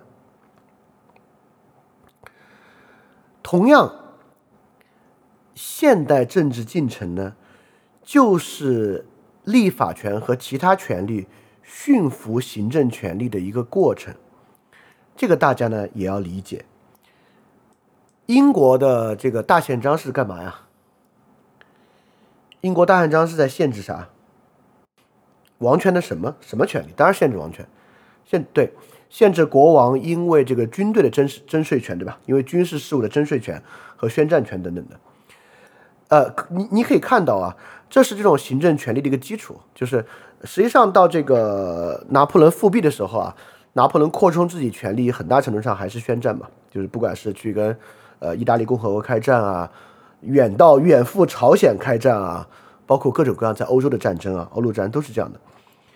呃，这个行政权力很大的一部分是战争的权利。呃，现代政治的兴起啊，就是对这个不受控的战争啊等等其他行政权力这个限制过程。这个限制过程中间，从这个王权到君主立宪制权利，是一个很大的进步和跨越。但这个跨越之后呢，马上就会变成另外一个，我们就会发现啊，最后实际掌握行政系统这个人还是有挺大权力的。这个人不管是总理啊，还是甚至军事系统啊，比如说日本军部为什么有那么大权力啊？它本身也是一个很强的行政系统嘛。这个行政系统一大，资源一多啊，自动就会构成很大的权力。那大家可以去看啊，网上你可以搜这个数据，就这个国家财政支出占 GDP 比重啊，那进入这个二十世纪，进入二战之后，就是一路飙升的，任何国家都是一路飙升的。这个国家雇员的数量啊，在任何国家都是一路飙升的。在这个一路飙升的过程之中呢，啊，就像这个在法国啊，因为有路易十四嘛，所以对于整个欧洲大陆来讲啊，法国是一个比较早熟的国家。那我们呢，在这个东亚或者整个全世界范围内，我们对这个超大行政权力这事儿，我们也是一个早熟国家。那二十世纪之后呢，当然就是各个国家的行政权力都在快速的扩大之中。那我就要问个问题了，那么议会啊是典型的代议制系统，但内阁呢是典型的政府系统。议会既然啊要带这个各个阶层的权利，谁给这个议会选出来的，他代表谁的权利？这个被我们当做是个问题，对吧？这个议会就不纯粹了嘛，这个议会就变成了这个各个权力的角逐场了。那请问，行政权力代表谁的利益呢？行政权力在代表谁的利益？既然行政本身是自己的一个理性系统，对吧？它不是一个代议制体系，它在代表谁的权利？它咋会代表议会的权利呢？议会是去制衡它的。好，大家要看要去看这个问题啊。这个行政权代表谁的权利，取决于这个行政权是谁给他选上去的，对吧？比如拿破仑·波拿巴是全法国人采用相对直选的方式选上去的，所以他某种程度上在代表选他的人的利益。军队体系本身啊是一个行政权力和行政资源体系，那这个军队啊，就比如日本军部。日本军部啊，当时代表了一系列传统的这个旧陆军贵族的权利，包括陆军新式军官的权利。那谁让他到那个地方，他就要去维护谁的权利，对吧？那谁让他去到那个地方呢？呃，不同的国家有不同的选举方式啊，但大家也不要忘了一个很重要的原因，这个。呃，我们之前在讲手机那期节目，其实讲到啊，在哈贝马斯讲到这个现代呃公共领域第二次结构转型的时候，讲到第二次结构转型有了这个电视机啊等等媒体之后，这个公共权力有一个什么样必然的倾向？谁还记得？第二次公共领域结构转型导致的结果是什么？导致行政权力必然走向什么？你们这个节目听的呀，导致必然福利国家化，就导致必然福利国家化。福利在在这里，福利国家是什么意思呢？导致行政权力的合法性必然要去解决出现在公共舆论上的形成公共舆论的问题，对吧？就比如说有了这个公共有，我跟你说真的，有现代公共舆论之前啊，灾害根本不是什么大事儿，就是哪里发水了，哪里地震了，地震就地震了，发水就发水了。有了公共舆论之后。这个东西成为核心景观啊！每个国家对于灾害都非常的在意，一旦出现了灾害，行政权力就一定要解决灾难的问题，一定要解决灾害的问题，啊，任何东西变成啊这个社会福利问题，社会福利问题的定义啊是由公共舆论定义的，这个国家呢行政权力就要去就需要去解决这些问题，所以你看啊，行政权力呢有各种各样不同的方向，有各种各样不同的方式去解决。那我们刚才也讲了，在行政权力解决问题的时候呢，他非常希望能够有建立一种特殊的状态，对吧？因为只要建立特殊的状态，他就不必受到议会的掣肘，就是权力嘛，本身都有扩张的特征，就可以扩张治理权力实行的这个特点。所以说，这导致行政权力啊会形成一个策略。这就是拿破仑·波拿巴的策略。拿破仑·波拿巴服务于穷人，服务于选举他的人，服务于巴黎市民，被马克思污名化为流氓无产阶级，实际上就是普通巴黎市民、军人、政府雇员等等人以及农民所构成的这个法兰西意志的代表，就他们的利益。成为了行政权力推进的利益，而行政权力推进这样的利益呢，成为了他自己所具有合法性的一个根本原因。好，回到我们最开始问的那个问题啊，当有人在问你说啊，你看你们这些鼓吹放开的人啊，你们根本不关心老人和孩子，我们关心老人和孩子，真正关心老人和孩子权益的人是。最有道德的人，他的逻辑是什么逻辑？就当人在说这样话的时候，他是什么样的一种逻辑？这就是波拿巴主义的逻辑嘛？这是行政福利国家的逻辑。他声称，他希望声称，他代表了社会福利的方向，因此在社会福利方向之上来构成。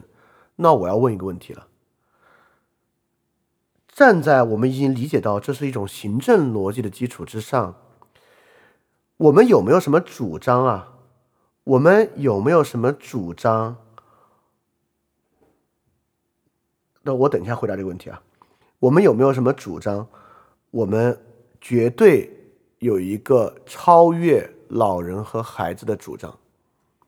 就我们主张的这个权利。这个利益比老人和孩子还要正当，谁能想出来这样的一个东西？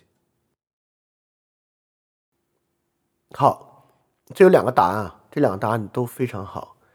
第一个答案是程序正当，第二个答案是我的钱。我们先从第二个答案开始啊。第二个答案是我的钱呢，这是一个很典型的自由主义的答案，就是说我的利益作为一个现代政治实体啊。我的利益是超越所谓的呃关爱社会底层利益的，而这是个很严肃的问题啊。而正是因为这个严肃的问题，代议制政治是合理的。就代议制政治当然不是代表所有人的利益的，代议制政治代的就是一部分人的利益，然后我们在一个议会制之中，让这些被代表的人一起嘛，来形成一个。基于票数多寡的一个利益的一个综合过程，对吧？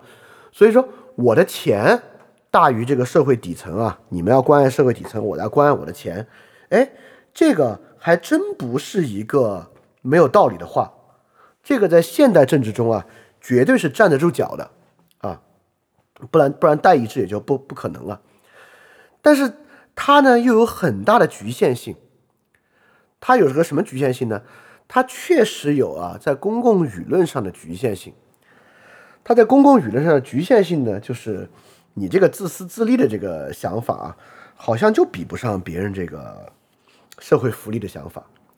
尤其是行政权力啊，总是在将社会福利当做他自己的一个最主要的声量。你想，Trump，Trump 在保护谁的利益啊？Trump 这事最最最好玩了，对吧？按理说呢，保护社会底层利益的是民主党，民主党是高福利政府啊，民主党这样的高福利政府在保护社会底层利益啊。这个共和党其实是自由主义党，对吧？是铁杆自由主义党，应该保护资本家利益。Trump 上台不也想给他们减税吗？民主党上台是可劲儿加税，但 Trump 本身却成为了所有红脖子的保护者。所以你会发现，啊，第一啊，这就是马克思本身的一个局限性啊，就是保护这个底层的福利利益啊，可不一定只有钱，对吧？也可以是一系列的社会权利，甚至社会尊严都可以放在里边来保护。啊所以，Trump，Trump 是典型的行政权啊，Trump，呃，总统嘛，在美国也是行政权。那 Trump 在诉求自己无限行政权，甚至啊，想用非法的方式延续自己行政权的时候呢？还是抬出的是底层人的利益，对吧？所以你说我就是为了自己的钱啊，这个绝对是个非常正当的东西。但在舆论的争夺上啊，就没有那么好了。好，我们就说第一个程序正当，要的就是这个东西。我们今天能不能有把握的说啊，法治高于社会中任何一个人的利益？我们有没有足够的把握这么讲？我所要的利益是法治，这个利益比社会上谁的利益都要重要，比老人的利益重要，比孩子的利益重要，比一个社会底层的利益要重要。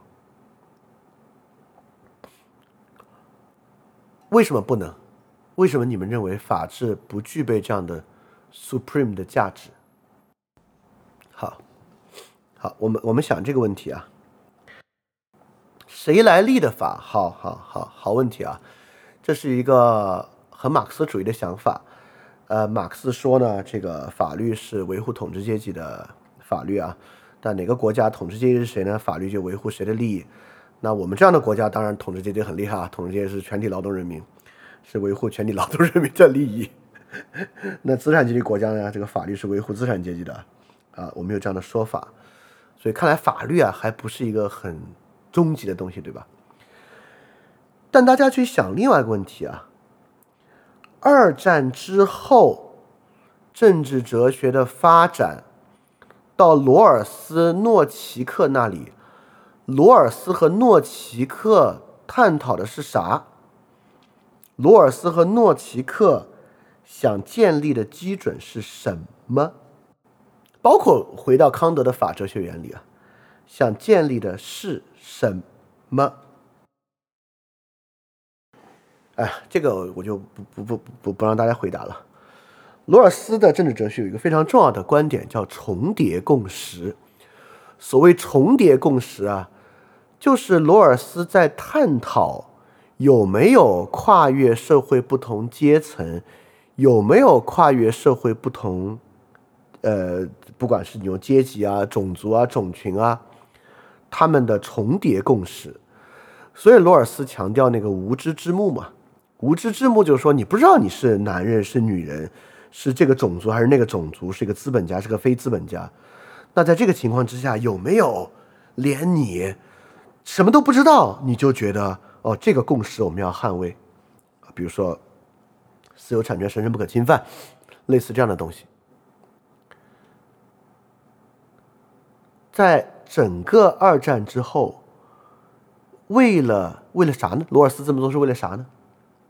当然是为了消弭在意识形态纷争上带来的社会撕裂。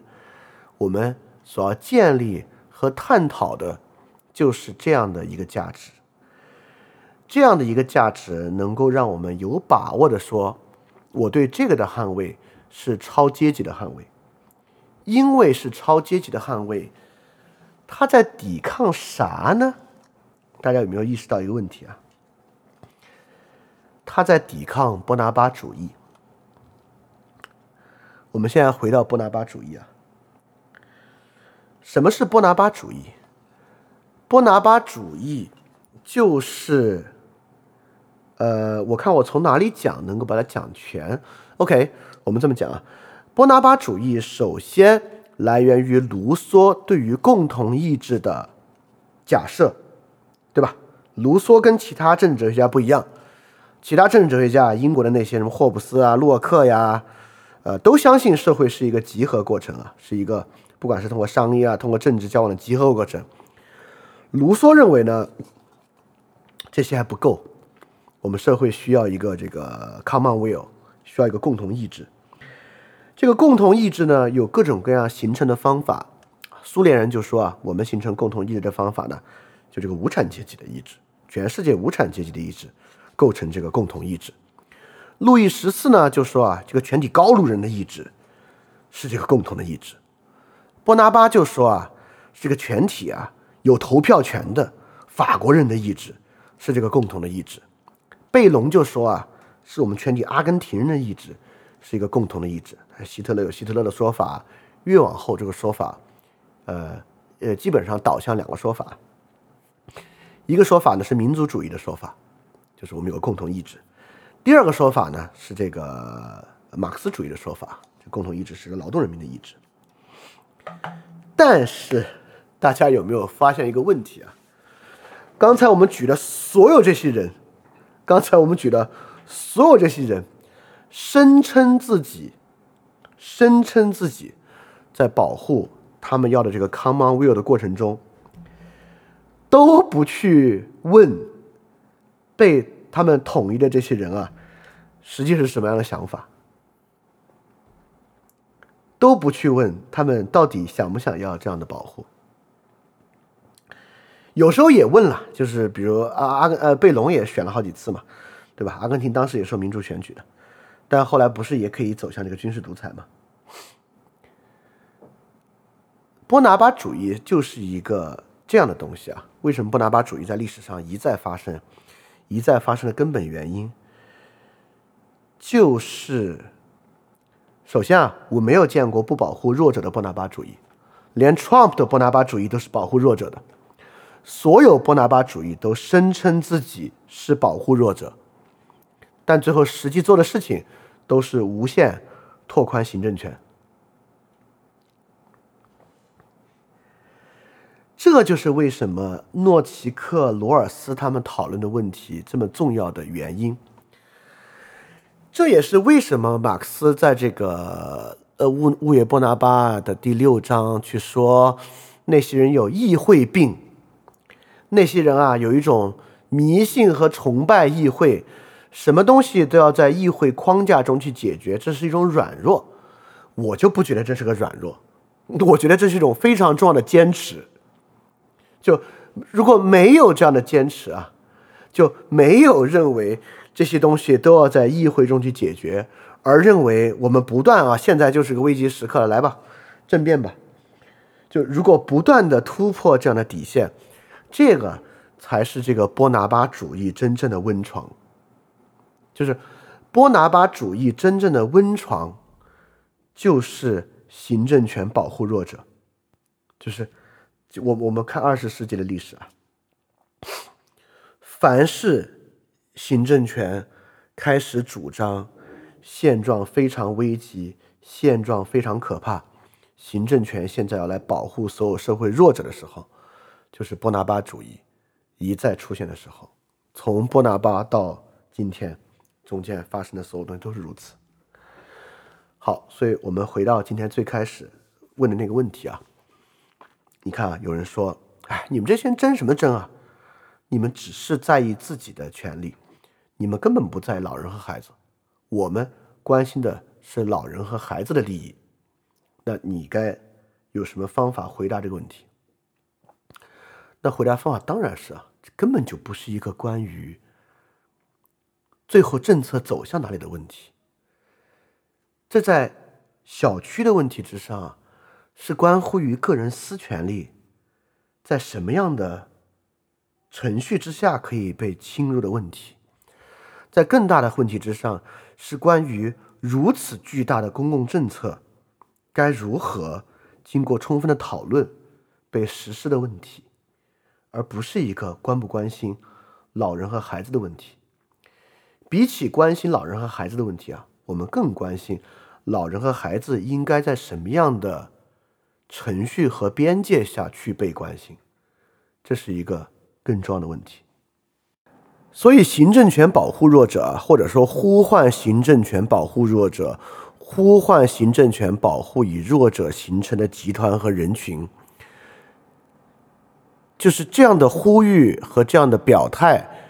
这样的作态本身是不是真实的？还是说这是行政权借以扩充自己权力的一个手段？回到今天第二个问题啊，就很多左翼说啊，你们这些小布，你们这些小布尔乔亚关心这关心那，都是空话。我们关心，我们真正关心劳动者的权益。那还是一样的那个问题啊，就是这个社会上真的是有比。关心弱者利益更根本的问题的，因为关心弱者这个事儿啊，其实是一个平等的问题。我之前也说过，这个不平等当然是个问题啊，不不平等是一个需要解决的问题，但从来没有任何社会能够一口气，呃，把所有平等问题都解决掉。所以，平等问题被解决的方法是一个比平等问题更重要的问题。哎呀，在这个顶格之初，我们可不就是很激进的解决了平等问题吗？十年之后发生了什么呢？呃，都没到十年，其实就大概六七年之后发生了什么呢？对吧？所以很明显，平等问题解决的方式方法是比平等问题本身更根本的问题。因此啊，从马克思写这个文章的年代啊，一八五一年到二零二二年。这个人类的思想啊，是是有发展的，这中间付出了一战、二战等等的代价，这个代价不是白付的，后面是有很多很多问题的发展的。但虽然有这么多发展啊，那波拿巴主义以及所谓的这个极右翼的风潮，现在依然，意大利人也是在我们要保护意大利民族，要保护意大利普通人，瑞典人也是要保护瑞典民族。保护瑞典普通人，那波拿巴主义又一再上演，就说明这真的是一个很难解决的问题。这不是一个简简单单，好像我们就哦哦，法治最重要，程序最重要。这东西是很容易被忘却，很容易被波拿巴主义的议题去替换的。至少它容易被替换，有我我我我觉得有两个原因啊，在我们读完这个五月十八日，值得被拿出来讲。第一个被替换的，就是我们认为代议制是个问题，就不管是每个人代表他自己的利益，还是有人代表他的利益，这是个问题。比起无私的人啊，这些代表某一部分人利益的，天然就代表着虚伪，这是个很大的问题。就如果我们接受这一点的话，你很容易就奔着这个行政权最无私、行政权保护弱者那边就去了。就容易变成这个波拿巴主义，这是第一点。第二点就是学习熟练这套话语。比如刚才就问啊，这个法治重要，我们立马就问谁来立的法？这就这就这个话语就太路易波拿巴的五月十八日了。比如说这个议会，谁的议会？资产阶级的议会，无产阶级的议会。就是不就不就就就不应该去问这样的问题，这个问题本身是一个高度马克思主义话语体系的问题，这个问题带来的问题啊，远远大于它可以揭示的虚伪啊。说到虚伪，就这点了，就是不对虚伪问题这么醉心，不不着迷于虚伪的问题，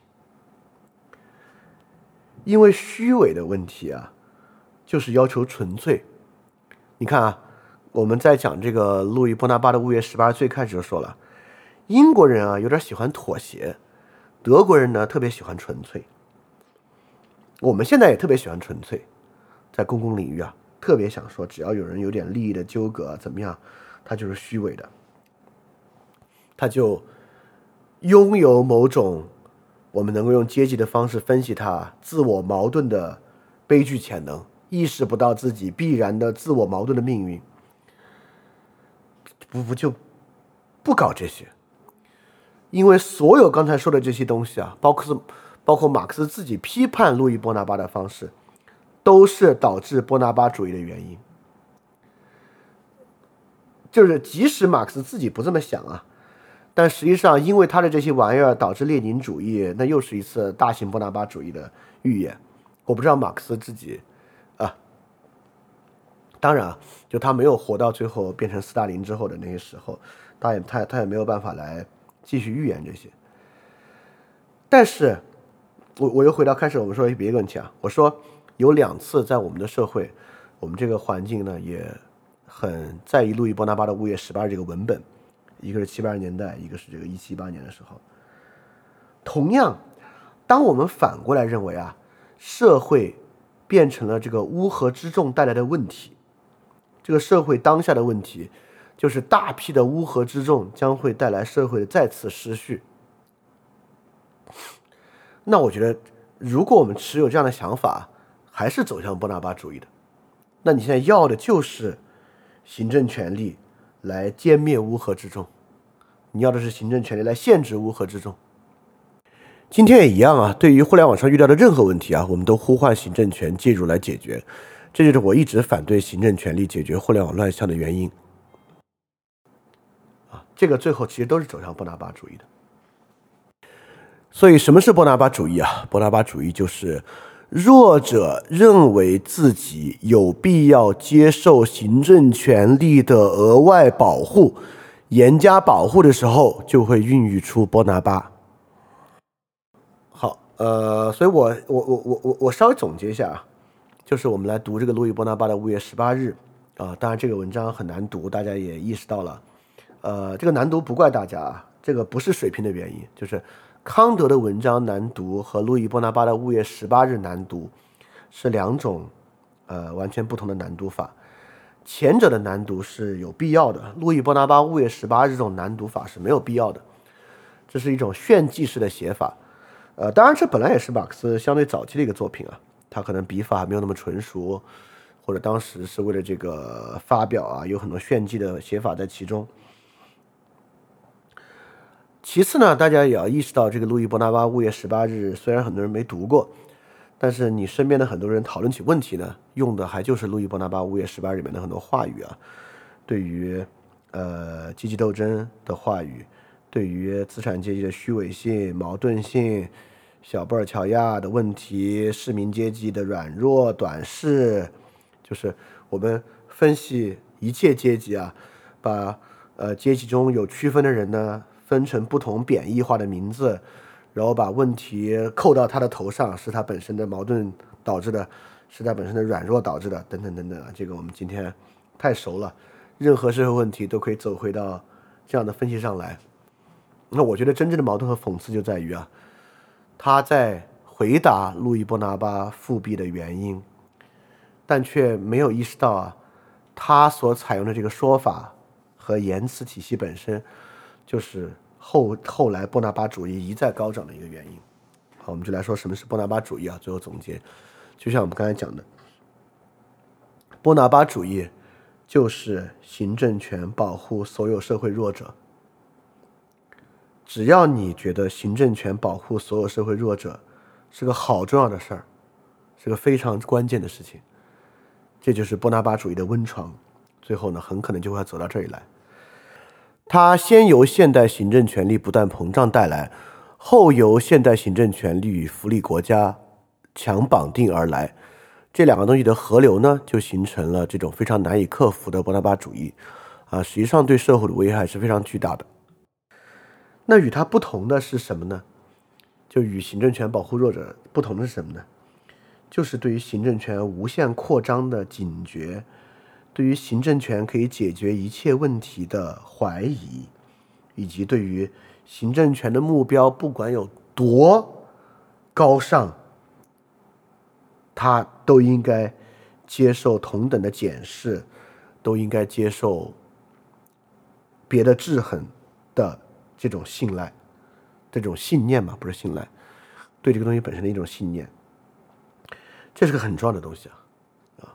当然，你说我 我，尤其是在我们这儿，好像你很难去践行这个，但我觉得我们至少可以践行一个点啊，呃，这是我为什么在今天节目一开始要去说那个话的原因。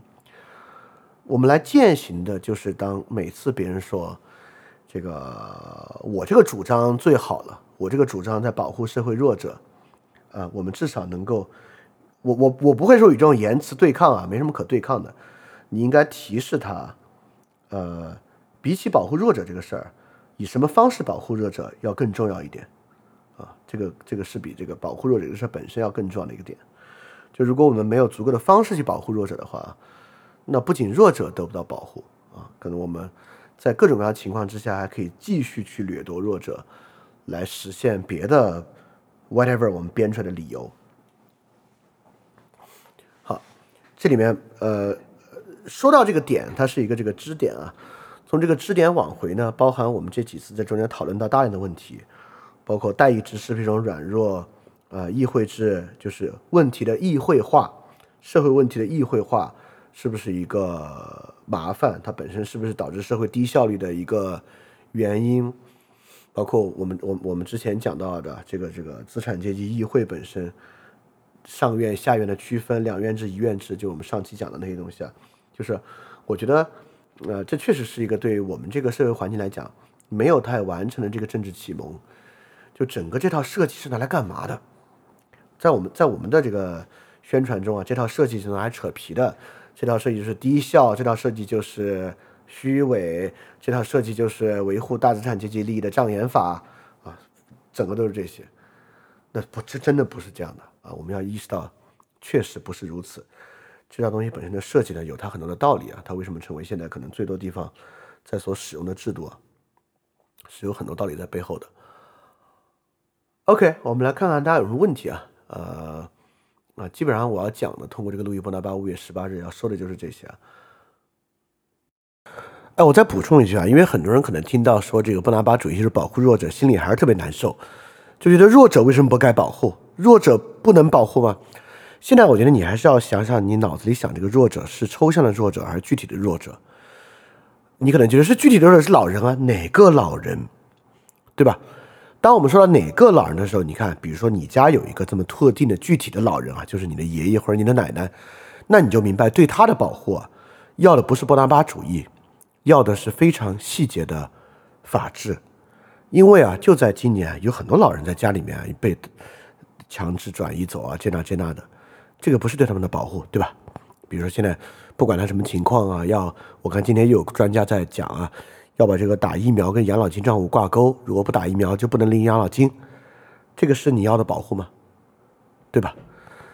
说到某个具体的人或者某个具体的群体啊，请注意，哦，这里一点都没有在说什么爱具体的人、爱抽象的人，跟这跟这个没有关系啊。因为现在大家联想能力非常出众，呃，看到很多词汇就怎么着联想，跟那跟那没有关系啊。现在说就是呢，你脑子里觉得这个。弱势群体啊，就是弱弱者应该被保护，这观点是对的。我当然认为弱者应该被保护，但问题就是你现在脑子里想的是抽象的弱者被保护，还是真正的弱者的问题被解决？你看，这就是我给他换的一个非常重要的词汇：不要什么弱者要被保护，没有谁要被保护，弱者的问题要被解决。那我们现在就要去问他面临什么问题？这个问题从哪里来的？这个问题的解决是要行，再给行政权赋权扩大，还是很多时候这个问题的来源是行政权带来的问题？我们就要去问这样的一个问题了。以及你会认为让行政权扩大有什么不好呢？那你就反过来可以想，可以去想别的问题啊。那促使社会增长，促使社会本身具有更多的能力和资源。是不是对这个问题更好的解决啊？可不可能是这个问题更有效率的解决的问题？所以不要想弱者被不被保护的问题啊，就想弱者的问题如何解决。那弱势群体面临什么样的问题？这些人是怎么变弱的？啊，这些是值得问的问题啊，而不是说现在有没有谁突然冲上来来保护他？没有，没有那样的保护啊。我说过最简单的。现在给全国这个收入多少以下的人一人发十万，你愿意吗？啊，这个绝对是可以由行政权来完成的，你不应该愿意啊。对你当然不应该愿意啊，不应该愿意的原因就是因为这钱哪儿来的呢？新发的货币吗？要是新发的货币的话，导致物价上涨，这到底给十万块钱是对他们有利还是有害啊？这都对吧？就是社会问题是一个被积累起来的问题啊，没有所谓被保护，好像好像很多人他的问题就得到了解决啊，永远没有这么简单的事情啊。但是如果你认为有这么简单的事情，现在就是要通过一些特别表层的政策来保护弱者的话，这就是波拿巴主义。啊，弱者并不是一个孩子，需要被全面的保护。任何弱者都有他具体的问题要被解决，这些具体的问题有很多问题的来源，很多时候这些问题的造成就是行政权力。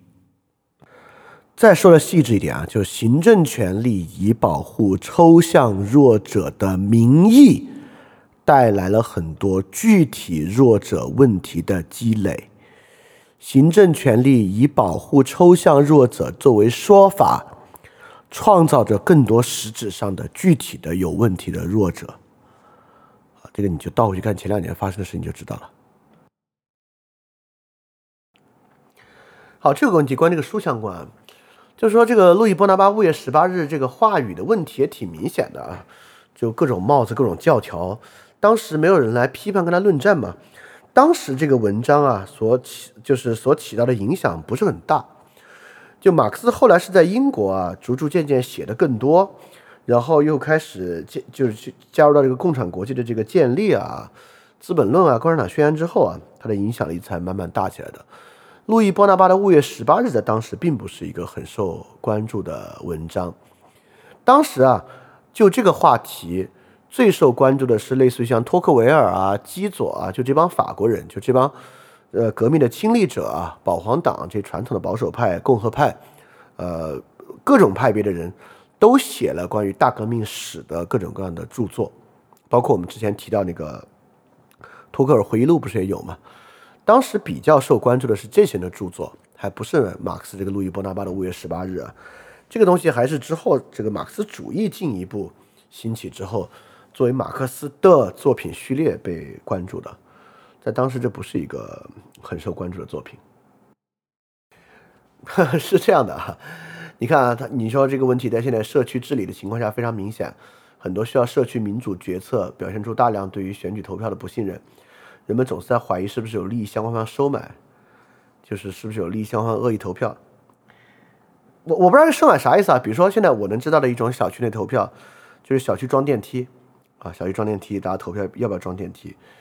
那什么叫这个利益相关方呢？是不是这个电梯厂的人来收买这个小区里的人来投票？听上去好像也不是特别有啊。而且，如果真正是有装电梯厂的人来收买这些票数，那听上去像是一种折扣啊。因为本来这个主要成本就是装电梯的成本嘛。如果电梯厂愿意来这个收买小区里的人，就跟这个电梯厂赞助小区装电梯，好像区别不大。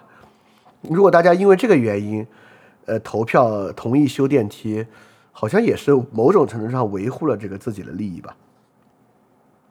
就是投票是按自己的利益投这个事儿啊，本来就是一个非常正常的事情。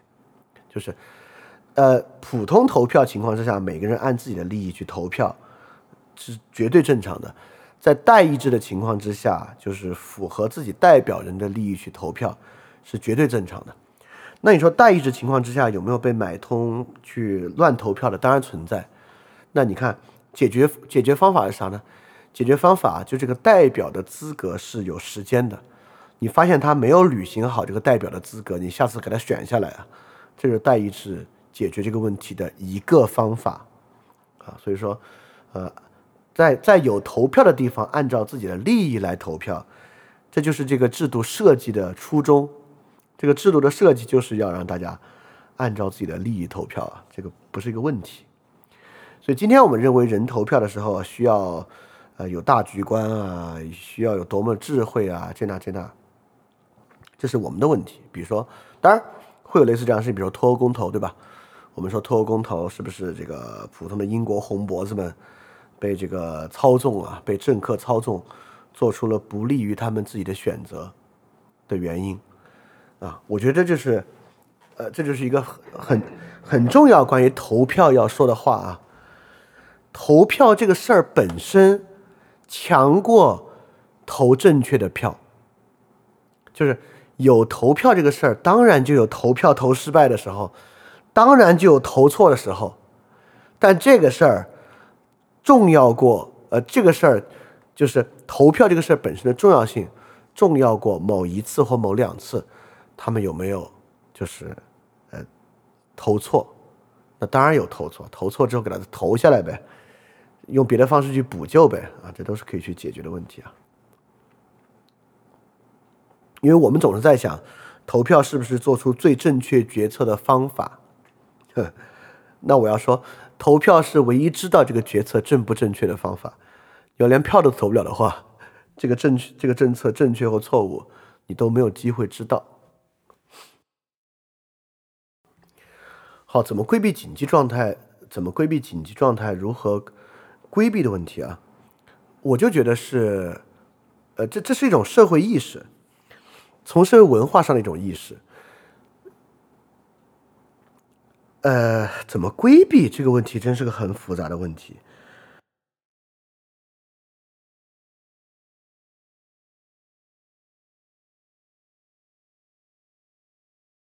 好，你看这个问题很好玩啊。呃，有人针对疫情就会说，如果不控制好，就永远不可能恢复正常生活。比如说，人都死的差不多了，大多数人都患后遗症啊，两三次不同的这个感染之后，人的这个。人的这个免疫力受到根本的破坏啊，这个说法如何反驳呢？我觉得这个说法真不用反驳。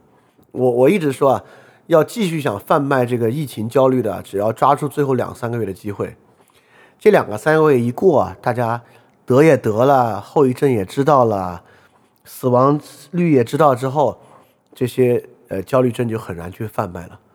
所以我觉得这个是可以通过经验去祛魅的。这个疫情肯定只能通过经验祛魅。我觉得到春节之后也差不多该去魅了。感觉个人利益赋予正当性挺必要的，我们不必在保护弱者共识面前让步。嗯，这是两个不同的领域啊，一个领域是在法律和法权的领域，在法律和法权的领域上，当然我们不必为了所谓保护弱者的任何呼吁，呃，去削减。和放弃自己的权利啊，啊，这个我觉得是很重要的。但第二个，我觉得重要的还是在舆论场上啊，因为公共舆论讨论嘛，所有私问题都是公问题，我们也讲过一次了。我觉得在公共舆论讨论上，有人说他要保护弱者，你说我要保护自己的利益，尤其在当下的环境中啊，我觉得这个策略啊，挺难真正占到什么便宜的。所以我觉得这个可能还不是当下，呃。这是一个远超我们当前社会共识的一个呃一个一个水平的之物吧，比较难。比如说你说啊，自媒体问题是因为传统媒体失效导致的，真的不完全是。比如在美国，传统媒体都没有失效啊，欧洲这些都是传统媒体很发达的地方，就是 alt right media as self media，这个是一个共有问题。我觉得，当然在我们这边会非常凸显，非常明显。但在很多其他传统媒体在良好运行的国家，这依然是一个非常明显的趋势啊。关于现现代理性政府行政权力扩大，马克思，当然马克思韦伯啊说过很多关于这个的。呃，对这个问题，如果想呃想了解更多，能再说什么？我想想还有什么书是关于这个的。呃，现代政府行政权力扩大的书，我想想啊。嗯，对这个 Albert Hirschman 的书，我觉得有一些跟这个相关。像我刚才点开这个这个退出呼吁与忠诚，呃，跟这个书是有关的。自我颠覆的倾向，呃，跟这个是跟你跟刚才我们说这个问题是有关的。就阿尔伯赫希曼 Albert Hirschman，他呃有一些跟这个是相关的。呃，OK，想起了。第二个非常重要的就是。如果对这个问题，呃有很强的问题意识的，我猜多半是保守主义的政治家和保守主义的政治著作。那保守主义政治里面有很大一部分是避免这个行政权啊高度扩充的，所以我觉得看一些跟保守主义、跟激进主义相关的内容啊，也应该是跟这个高度相关的一个话题。其他的当然在哈耶克和这个凯恩斯之争里面有好的话题，跟行政权扩充啊与行政权扩充带来的问题是相关的。啊，包括这个行政权扩充是不是可能的问题，就哈耶克呃偏就是我之前推荐的那本哈耶克文集里面也有很多跟这个相关啊，我觉得哈耶克其实对这个问题也有很多他的看法，我觉得这个可以是这个可以去参考一下。一旦紧急状态造出来，靠呼唤消灭不了它，只能让这个谣言完成。呃，我不认可这个点，我不认可这个点。真的，如果认可这个点的话，任何在人们脑中所产生的战争欲望，都必须靠战争实际打起来来完成。我我我当然能明白，很大概率上是如此。但我很难认可这么一个呃愿景。我觉得我们现在要想的就是如何能够让被以非常错误和糟糕的状态所掀起的紧急状态能够在社会上降温的方法。当然，对于疫情是失败了啊！疫情的紧急状态的消失是靠完全的硬代价来完成的。那其他问题，我觉得还是要想出别的办法才行。这个拜登宣布进入紧急状态，拨款支付支支持乌克兰，最开始这个应该支持啊，呃，某种呃是这样的，这个世界上当然存在真实的紧急状态了，比如说俄罗斯打进乌克兰，这这这就非常紧急啊，这个这个是真实的紧急状态，这不是假的紧急状态啊，对，所以我就是这个施特劳呃不是施老师，施密特那个问题不是说一切紧急状态都不存在，就紧急状态是非常真实的事情啊。就关键就是看如何避免它被滥用，就如何为它设立明确的边界。所以俄俄罗斯入侵乌克兰这事儿，我当然觉得是，呃，是真实的紧急状态了。自媒体是媒体的平民主义，传统媒体还有精英筛选，但媒体的变成喉舌就没有用了。那这是我面临的现状啊，在我面临这个现状情况之下，可不就是要靠更多的自媒体来做这个事情吗？对啊，所以大家看到。最近做那个这个金豆腐脑对吧？那个金豆腐脑不就是一个这样的尝试嘛？但那个尝试不可能因为那玩意儿解决所有问题啊！但我觉得那是做个样子，就是那是一个每个人都可以做的事情。我们今天一直在聊紧急状态啊，但大家要注意啊，就是呃，物业波拿巴这个东西，紧急状态是行政权力能够实施一个很重要的来源。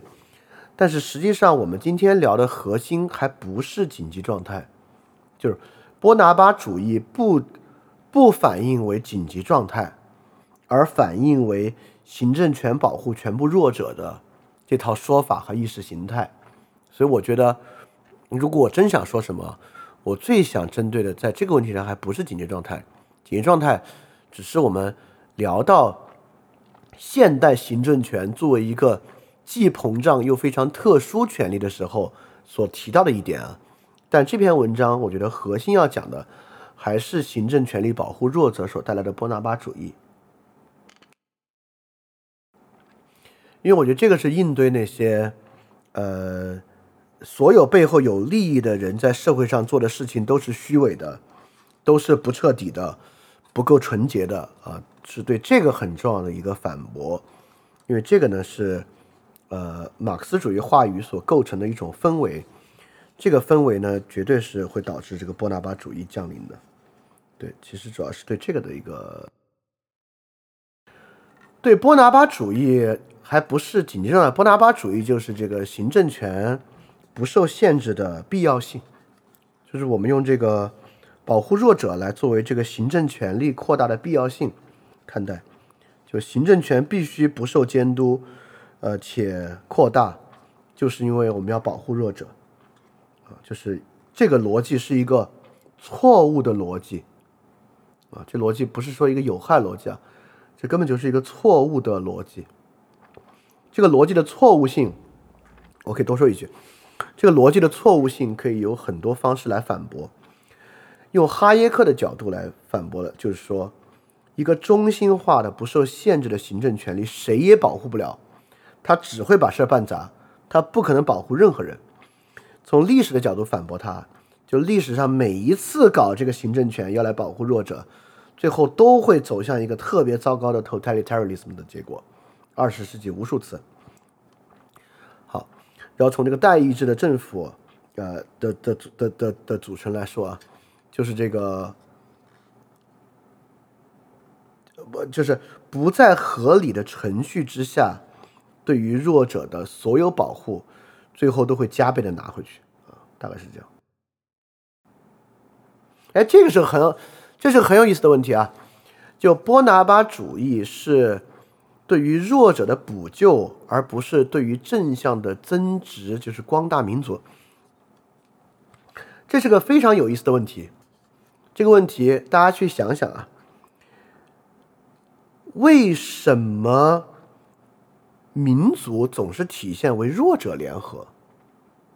真的，就比如说，比如说德国当时啊。很多高层的商人，那就是德国人啊，但是要把他排除出这个民族，就是犹太人，对吧？一定要把这些都排除这个民族。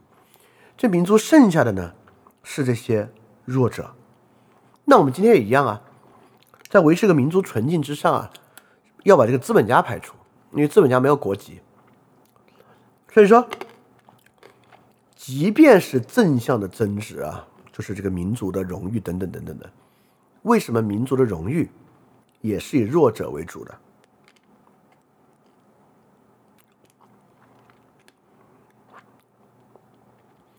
这是个有意思的话题啊！但我觉得原因其实也挺啊，也挺简单直白的。因为行政权的顺利和顺畅运行，确实需要民意的支持作为基础，就民意支持作为基础。是行政权顺畅运行非常重要的一个原因，是因为行政权不是一种，就行政权不是一个，呃，单一事项，行政权是一个高度系统性的权利，就行政权的实施不像司法权，最后靠那几个大法官可以来决定，行政权是要靠一个庞大系统，好几万人，好十几万人。好几十万人、上百万人共同运转去完成的，这种共同运转，如果离开广泛的民意基础是不可能开展的。所以，行政权必须需要非常广泛的民意基础，这个与司法权、立法权都不一样。司法权、立法权还真是可以少部分人完成的。因此，在这个基础之上，行政权不管是走民族这条路，还是走保护弱者这条路，它的言说对象都是平民。它会高度的平民化，是这么一个原因。每一个这样的都会两者都搞的，像这个波拿巴为什么要去海外打那么多仗？就是一个法国的平民爱看他打仗，就爱看他出去打仗，给这个法国增光添彩。就像当时阿根廷已经到那个地步了，国内矛盾到那个地步了，打这个英阿马岛战争啊，一开打，国内的人嗨的不行。啊，但最后是打输了嘛，所以最后只能黯然下台。但这个他们就是爱打仗，人是爱喜喜欢这个的，这个没办法。当然，我们这边一直是以保护弱者起家的，从最开始和中间的 revolution 都是以这个保护弱者作为最根本的这个说法的。我只能用“说法”这个词了。哎，真的。我觉得大家读这个路易波拿巴五月十八日啊，一定要明白一个问题，明白一个现状，不是明白一个问题啊。这个现状就是这个任重道远到什么地步？就是至少法国人在一八五一年再讨论有没有议会病、行政权被立法权约束等等的问题，就是除了波拿巴，对面还有什么基佐、托克维尔那么一帮人在。想法不一样，就是我们这边 not even started，还有非常远的路，非常非常远的路。就是我们现在面临的就是实质性的波拿巴主义之中的一个状态来看这些问题，所以说里面好多话题离我们都很远，就是什么什么议会病啊这些的离我们都非常非常遥远。我们这是在这就是极其严峻的波拿巴主义的实施中间来看这个问题啊，还是挺残酷的。其实啊，这个好问题啊，有没有我们可以跳过这一段直接来结果？真的太远了，那我说那真的不行啊！我我不觉得我们能够跳过这一段，我们跳不过这一段啊！这些这些路都得走一遍才才走得到那儿去啊！这中间没有能够跳过的。OK，你说想不到压抑紧急状态的合理性啊，只能说避免紧急状态发生，但一旦紧急状态发生，想不到任何压抑的合理性，就是说明它是假的呀，就说明。就是得有人来说不存在这样一个紧急，不存在这么一个紧急状态啊，和压抑它的可能性存不存在？我觉得这是个可以讨论的问题啊。合理性当然，比如说普京为什么要打乌克兰啊？这就是他操弄的紧急状态啊，就是北约东扩已经实际上压迫到了俄罗斯民族的生存问题，所以俄罗斯现在为了自己的生存和安全，必须给乌克兰打下来。这是他操弄的紧急状态，我觉得压抑这样的紧急状态有有完整的合理性啊，只是说可能性确实是个很麻烦的事情。马克思这套精神分析的东西的同时代有没有别的展现？有，是有的。呃，第一啊，这个阶级论不是马克思的原创，相反是法国的原创。这个东西什么？第一阶级、第二阶级、第三阶级 class 这个玩意儿是法国人最开始弄起来的。法国内部有这么多派系，你你可以在这个托克维尔的书里面看到类似这样的东西啊，就是呃不做经济还原论或者经济决定论的分析，而用别的方式分析第三阶级的必然崛起，就就是之前那个呃我忘了那名字了，就是《第三阶级崛起》那本书的作者嘛。讲这个第三阶级崛起里面用到的阶级分析法和马克思是比较像的。那讲阶级分析法，阶级与阶级的区分都或多或少有一点这个精神分析的特征，在马克思的同时代是有的，这不是马克思的原创。马克思原创性的点是这个经济决定论，就是用这个生产资料的掌握在里面作为这个以及生产分工在里面作为根本的动机来做这个矛盾性分析，这点，这个是马克思的原创。马克思加入的是这个经济决定论和黑格尔的辩证法的部分。当然，就是因为有黑格尔的辩证法部分的存在，它会越来越像精神分析。所以，精神分析的特征这一点，很大程度上确实来自于黑格尔的辩证法。所以，这个是马克思加进来的部分。我跟你说，大家大家也不用去想是不是要打仗打败什么的啊。大家要去想，有可能打败了还是不会这样，打败了还是可以继续，没有什么改变，对吧？所以不是说好像打仗打败了就一定能怎么样啊？就如果这这是我我我的观点就是这个，这个社会的这些所有的课要走的路啊，一点都省不了，就是就算打仗打败了，也得沿着这个路把它走完，也跳不过里面的什么部分。哎呀，说不到那么远，说不到什么 democracy，说到那么远。我觉得现在最实际的，我觉得最实际的，最实际的，就是法治啊。最实际的部分就是法治，法治是可以慢慢慢慢去建立起来的。这个文本有什么辩证法的体现吗？没看出来，有的。比如说，我这里有一个这个这个这个这个辩证法的体现，我这刚好有一句，这儿正反合的辩证法来了啊。可是目前修改宪法无非就是要延长总统掌权的期限，而延长宪法的寿命无非就是要罢免波拿巴。议会表示拥护波拿巴，但是宪法表示反对议会，所以当波拿巴撕毁宪法时，他的行动是合乎议会精神的；而当他解散议会时，他的行动是合乎宪法精神的。就是这句话，是很明显的辩证法的方式。宪法修改宪法，延长总统掌权期限。好，这是这个正题。反题呢，就是宪法在法国的寿命啊，跟波拿巴的寿命相斥，因为波拿巴想搞复辟，所以最后呢，就走向波拿巴靠撕毁宪法的方式来合乎议会精神，最后解散议会又合乎了宪法的精神，啊，就整个这句话多么的辩证法。其实这里面很多关于矛盾性的这个分析啊，都是很辩证法的。OK，我最后总结一下，我们就结束啊，因为时间也蛮晚了，十点半了。呃，我们读这个路易波拿巴的《五月十八日》呢，就是因为，呃，在我们这边啊，呃，这个保护弱者的合理性的这个言论，在网上真的非常多啊。遇到这个话，大家好像都很难跟他们去争一下、说一下等等的。第二呢，就是现在我们实质上是一个波拿巴主义的环境啊，非常非常强烈，非常非常强烈的波拿巴主义环境。所以，正是在这样的大背景之下呢，来探讨这个路易波拿巴的五月十八日啊，我们能够将现状、马克思主义的话语体系说法、保护弱者的社会文化和冲动等等这些问题联系到一起，就把这些看上去不相关的问题啊，让它联系到一起，并在联系到一起的时候呢，找到这个问题一个破局的方法。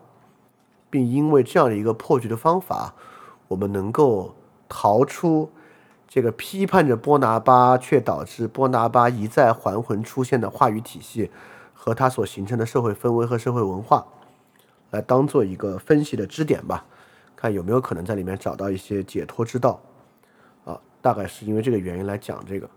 啊，这里面呢，呃，也呃也不完全停留在这么简单的一个结论之上。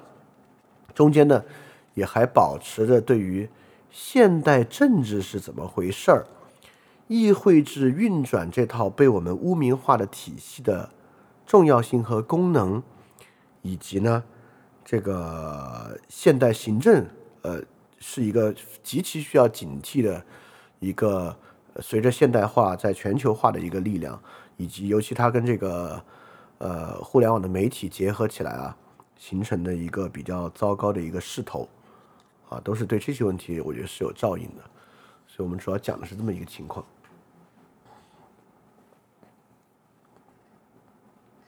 好，那我们这期节目就到这里结束，希望呢能够对大家有所启发，也希望呢能够让大家对历史有一点这个兴趣吧。我觉得不管是继续读这个，还是读一些当时很多其他的书，还是有帮助的。啊，不，二十世纪历史啊，任何的历史啊，我希望最近的节目都能够让大家对历史感点兴趣，啊，这种实际的历史知识肯定比纯粹的哲学啊，什么历史规律、历史道理要重要。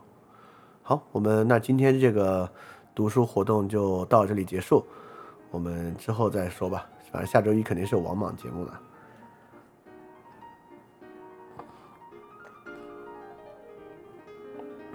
好。那大家保重身体啊！最近保重身体啊！我看大家绝大部分都没有得，没有得挺好的。那我们下次 Read 节目再见，大家记得敢于去相信，并敢于分享自己的相信。翻转电台需要你的支持啊！因为之前有长期以来啊，一直四年以来支持我的一个大额捐赠人，我跟他的捐赠期限到期了，所以现在呢，我要来看。翻转电台啊，有没有可能自己造血，可持续的继续发展下去？但是翻转电台呢，会继续保持非知识付费模式，不管是电台节目、文章、知识社群，都保持全免费的模式，也不需要接广告或者做定制节目的方法，能够保持独立的运营。所以在这个背景之下，需要大家的支持捐赠，希望翻店呢这个创作机制可以保持下去。如果运气好啊，钱多于我自己的生活所需，它还会用于做事侠创作机制本身的创作补贴。所以说，特别希望你通过 Patreon 和爱发电这两个平台赞助。如果你需要知道 Patreon 和爱发电的地址，请去 Show Note 之中看。好，谢谢大家了。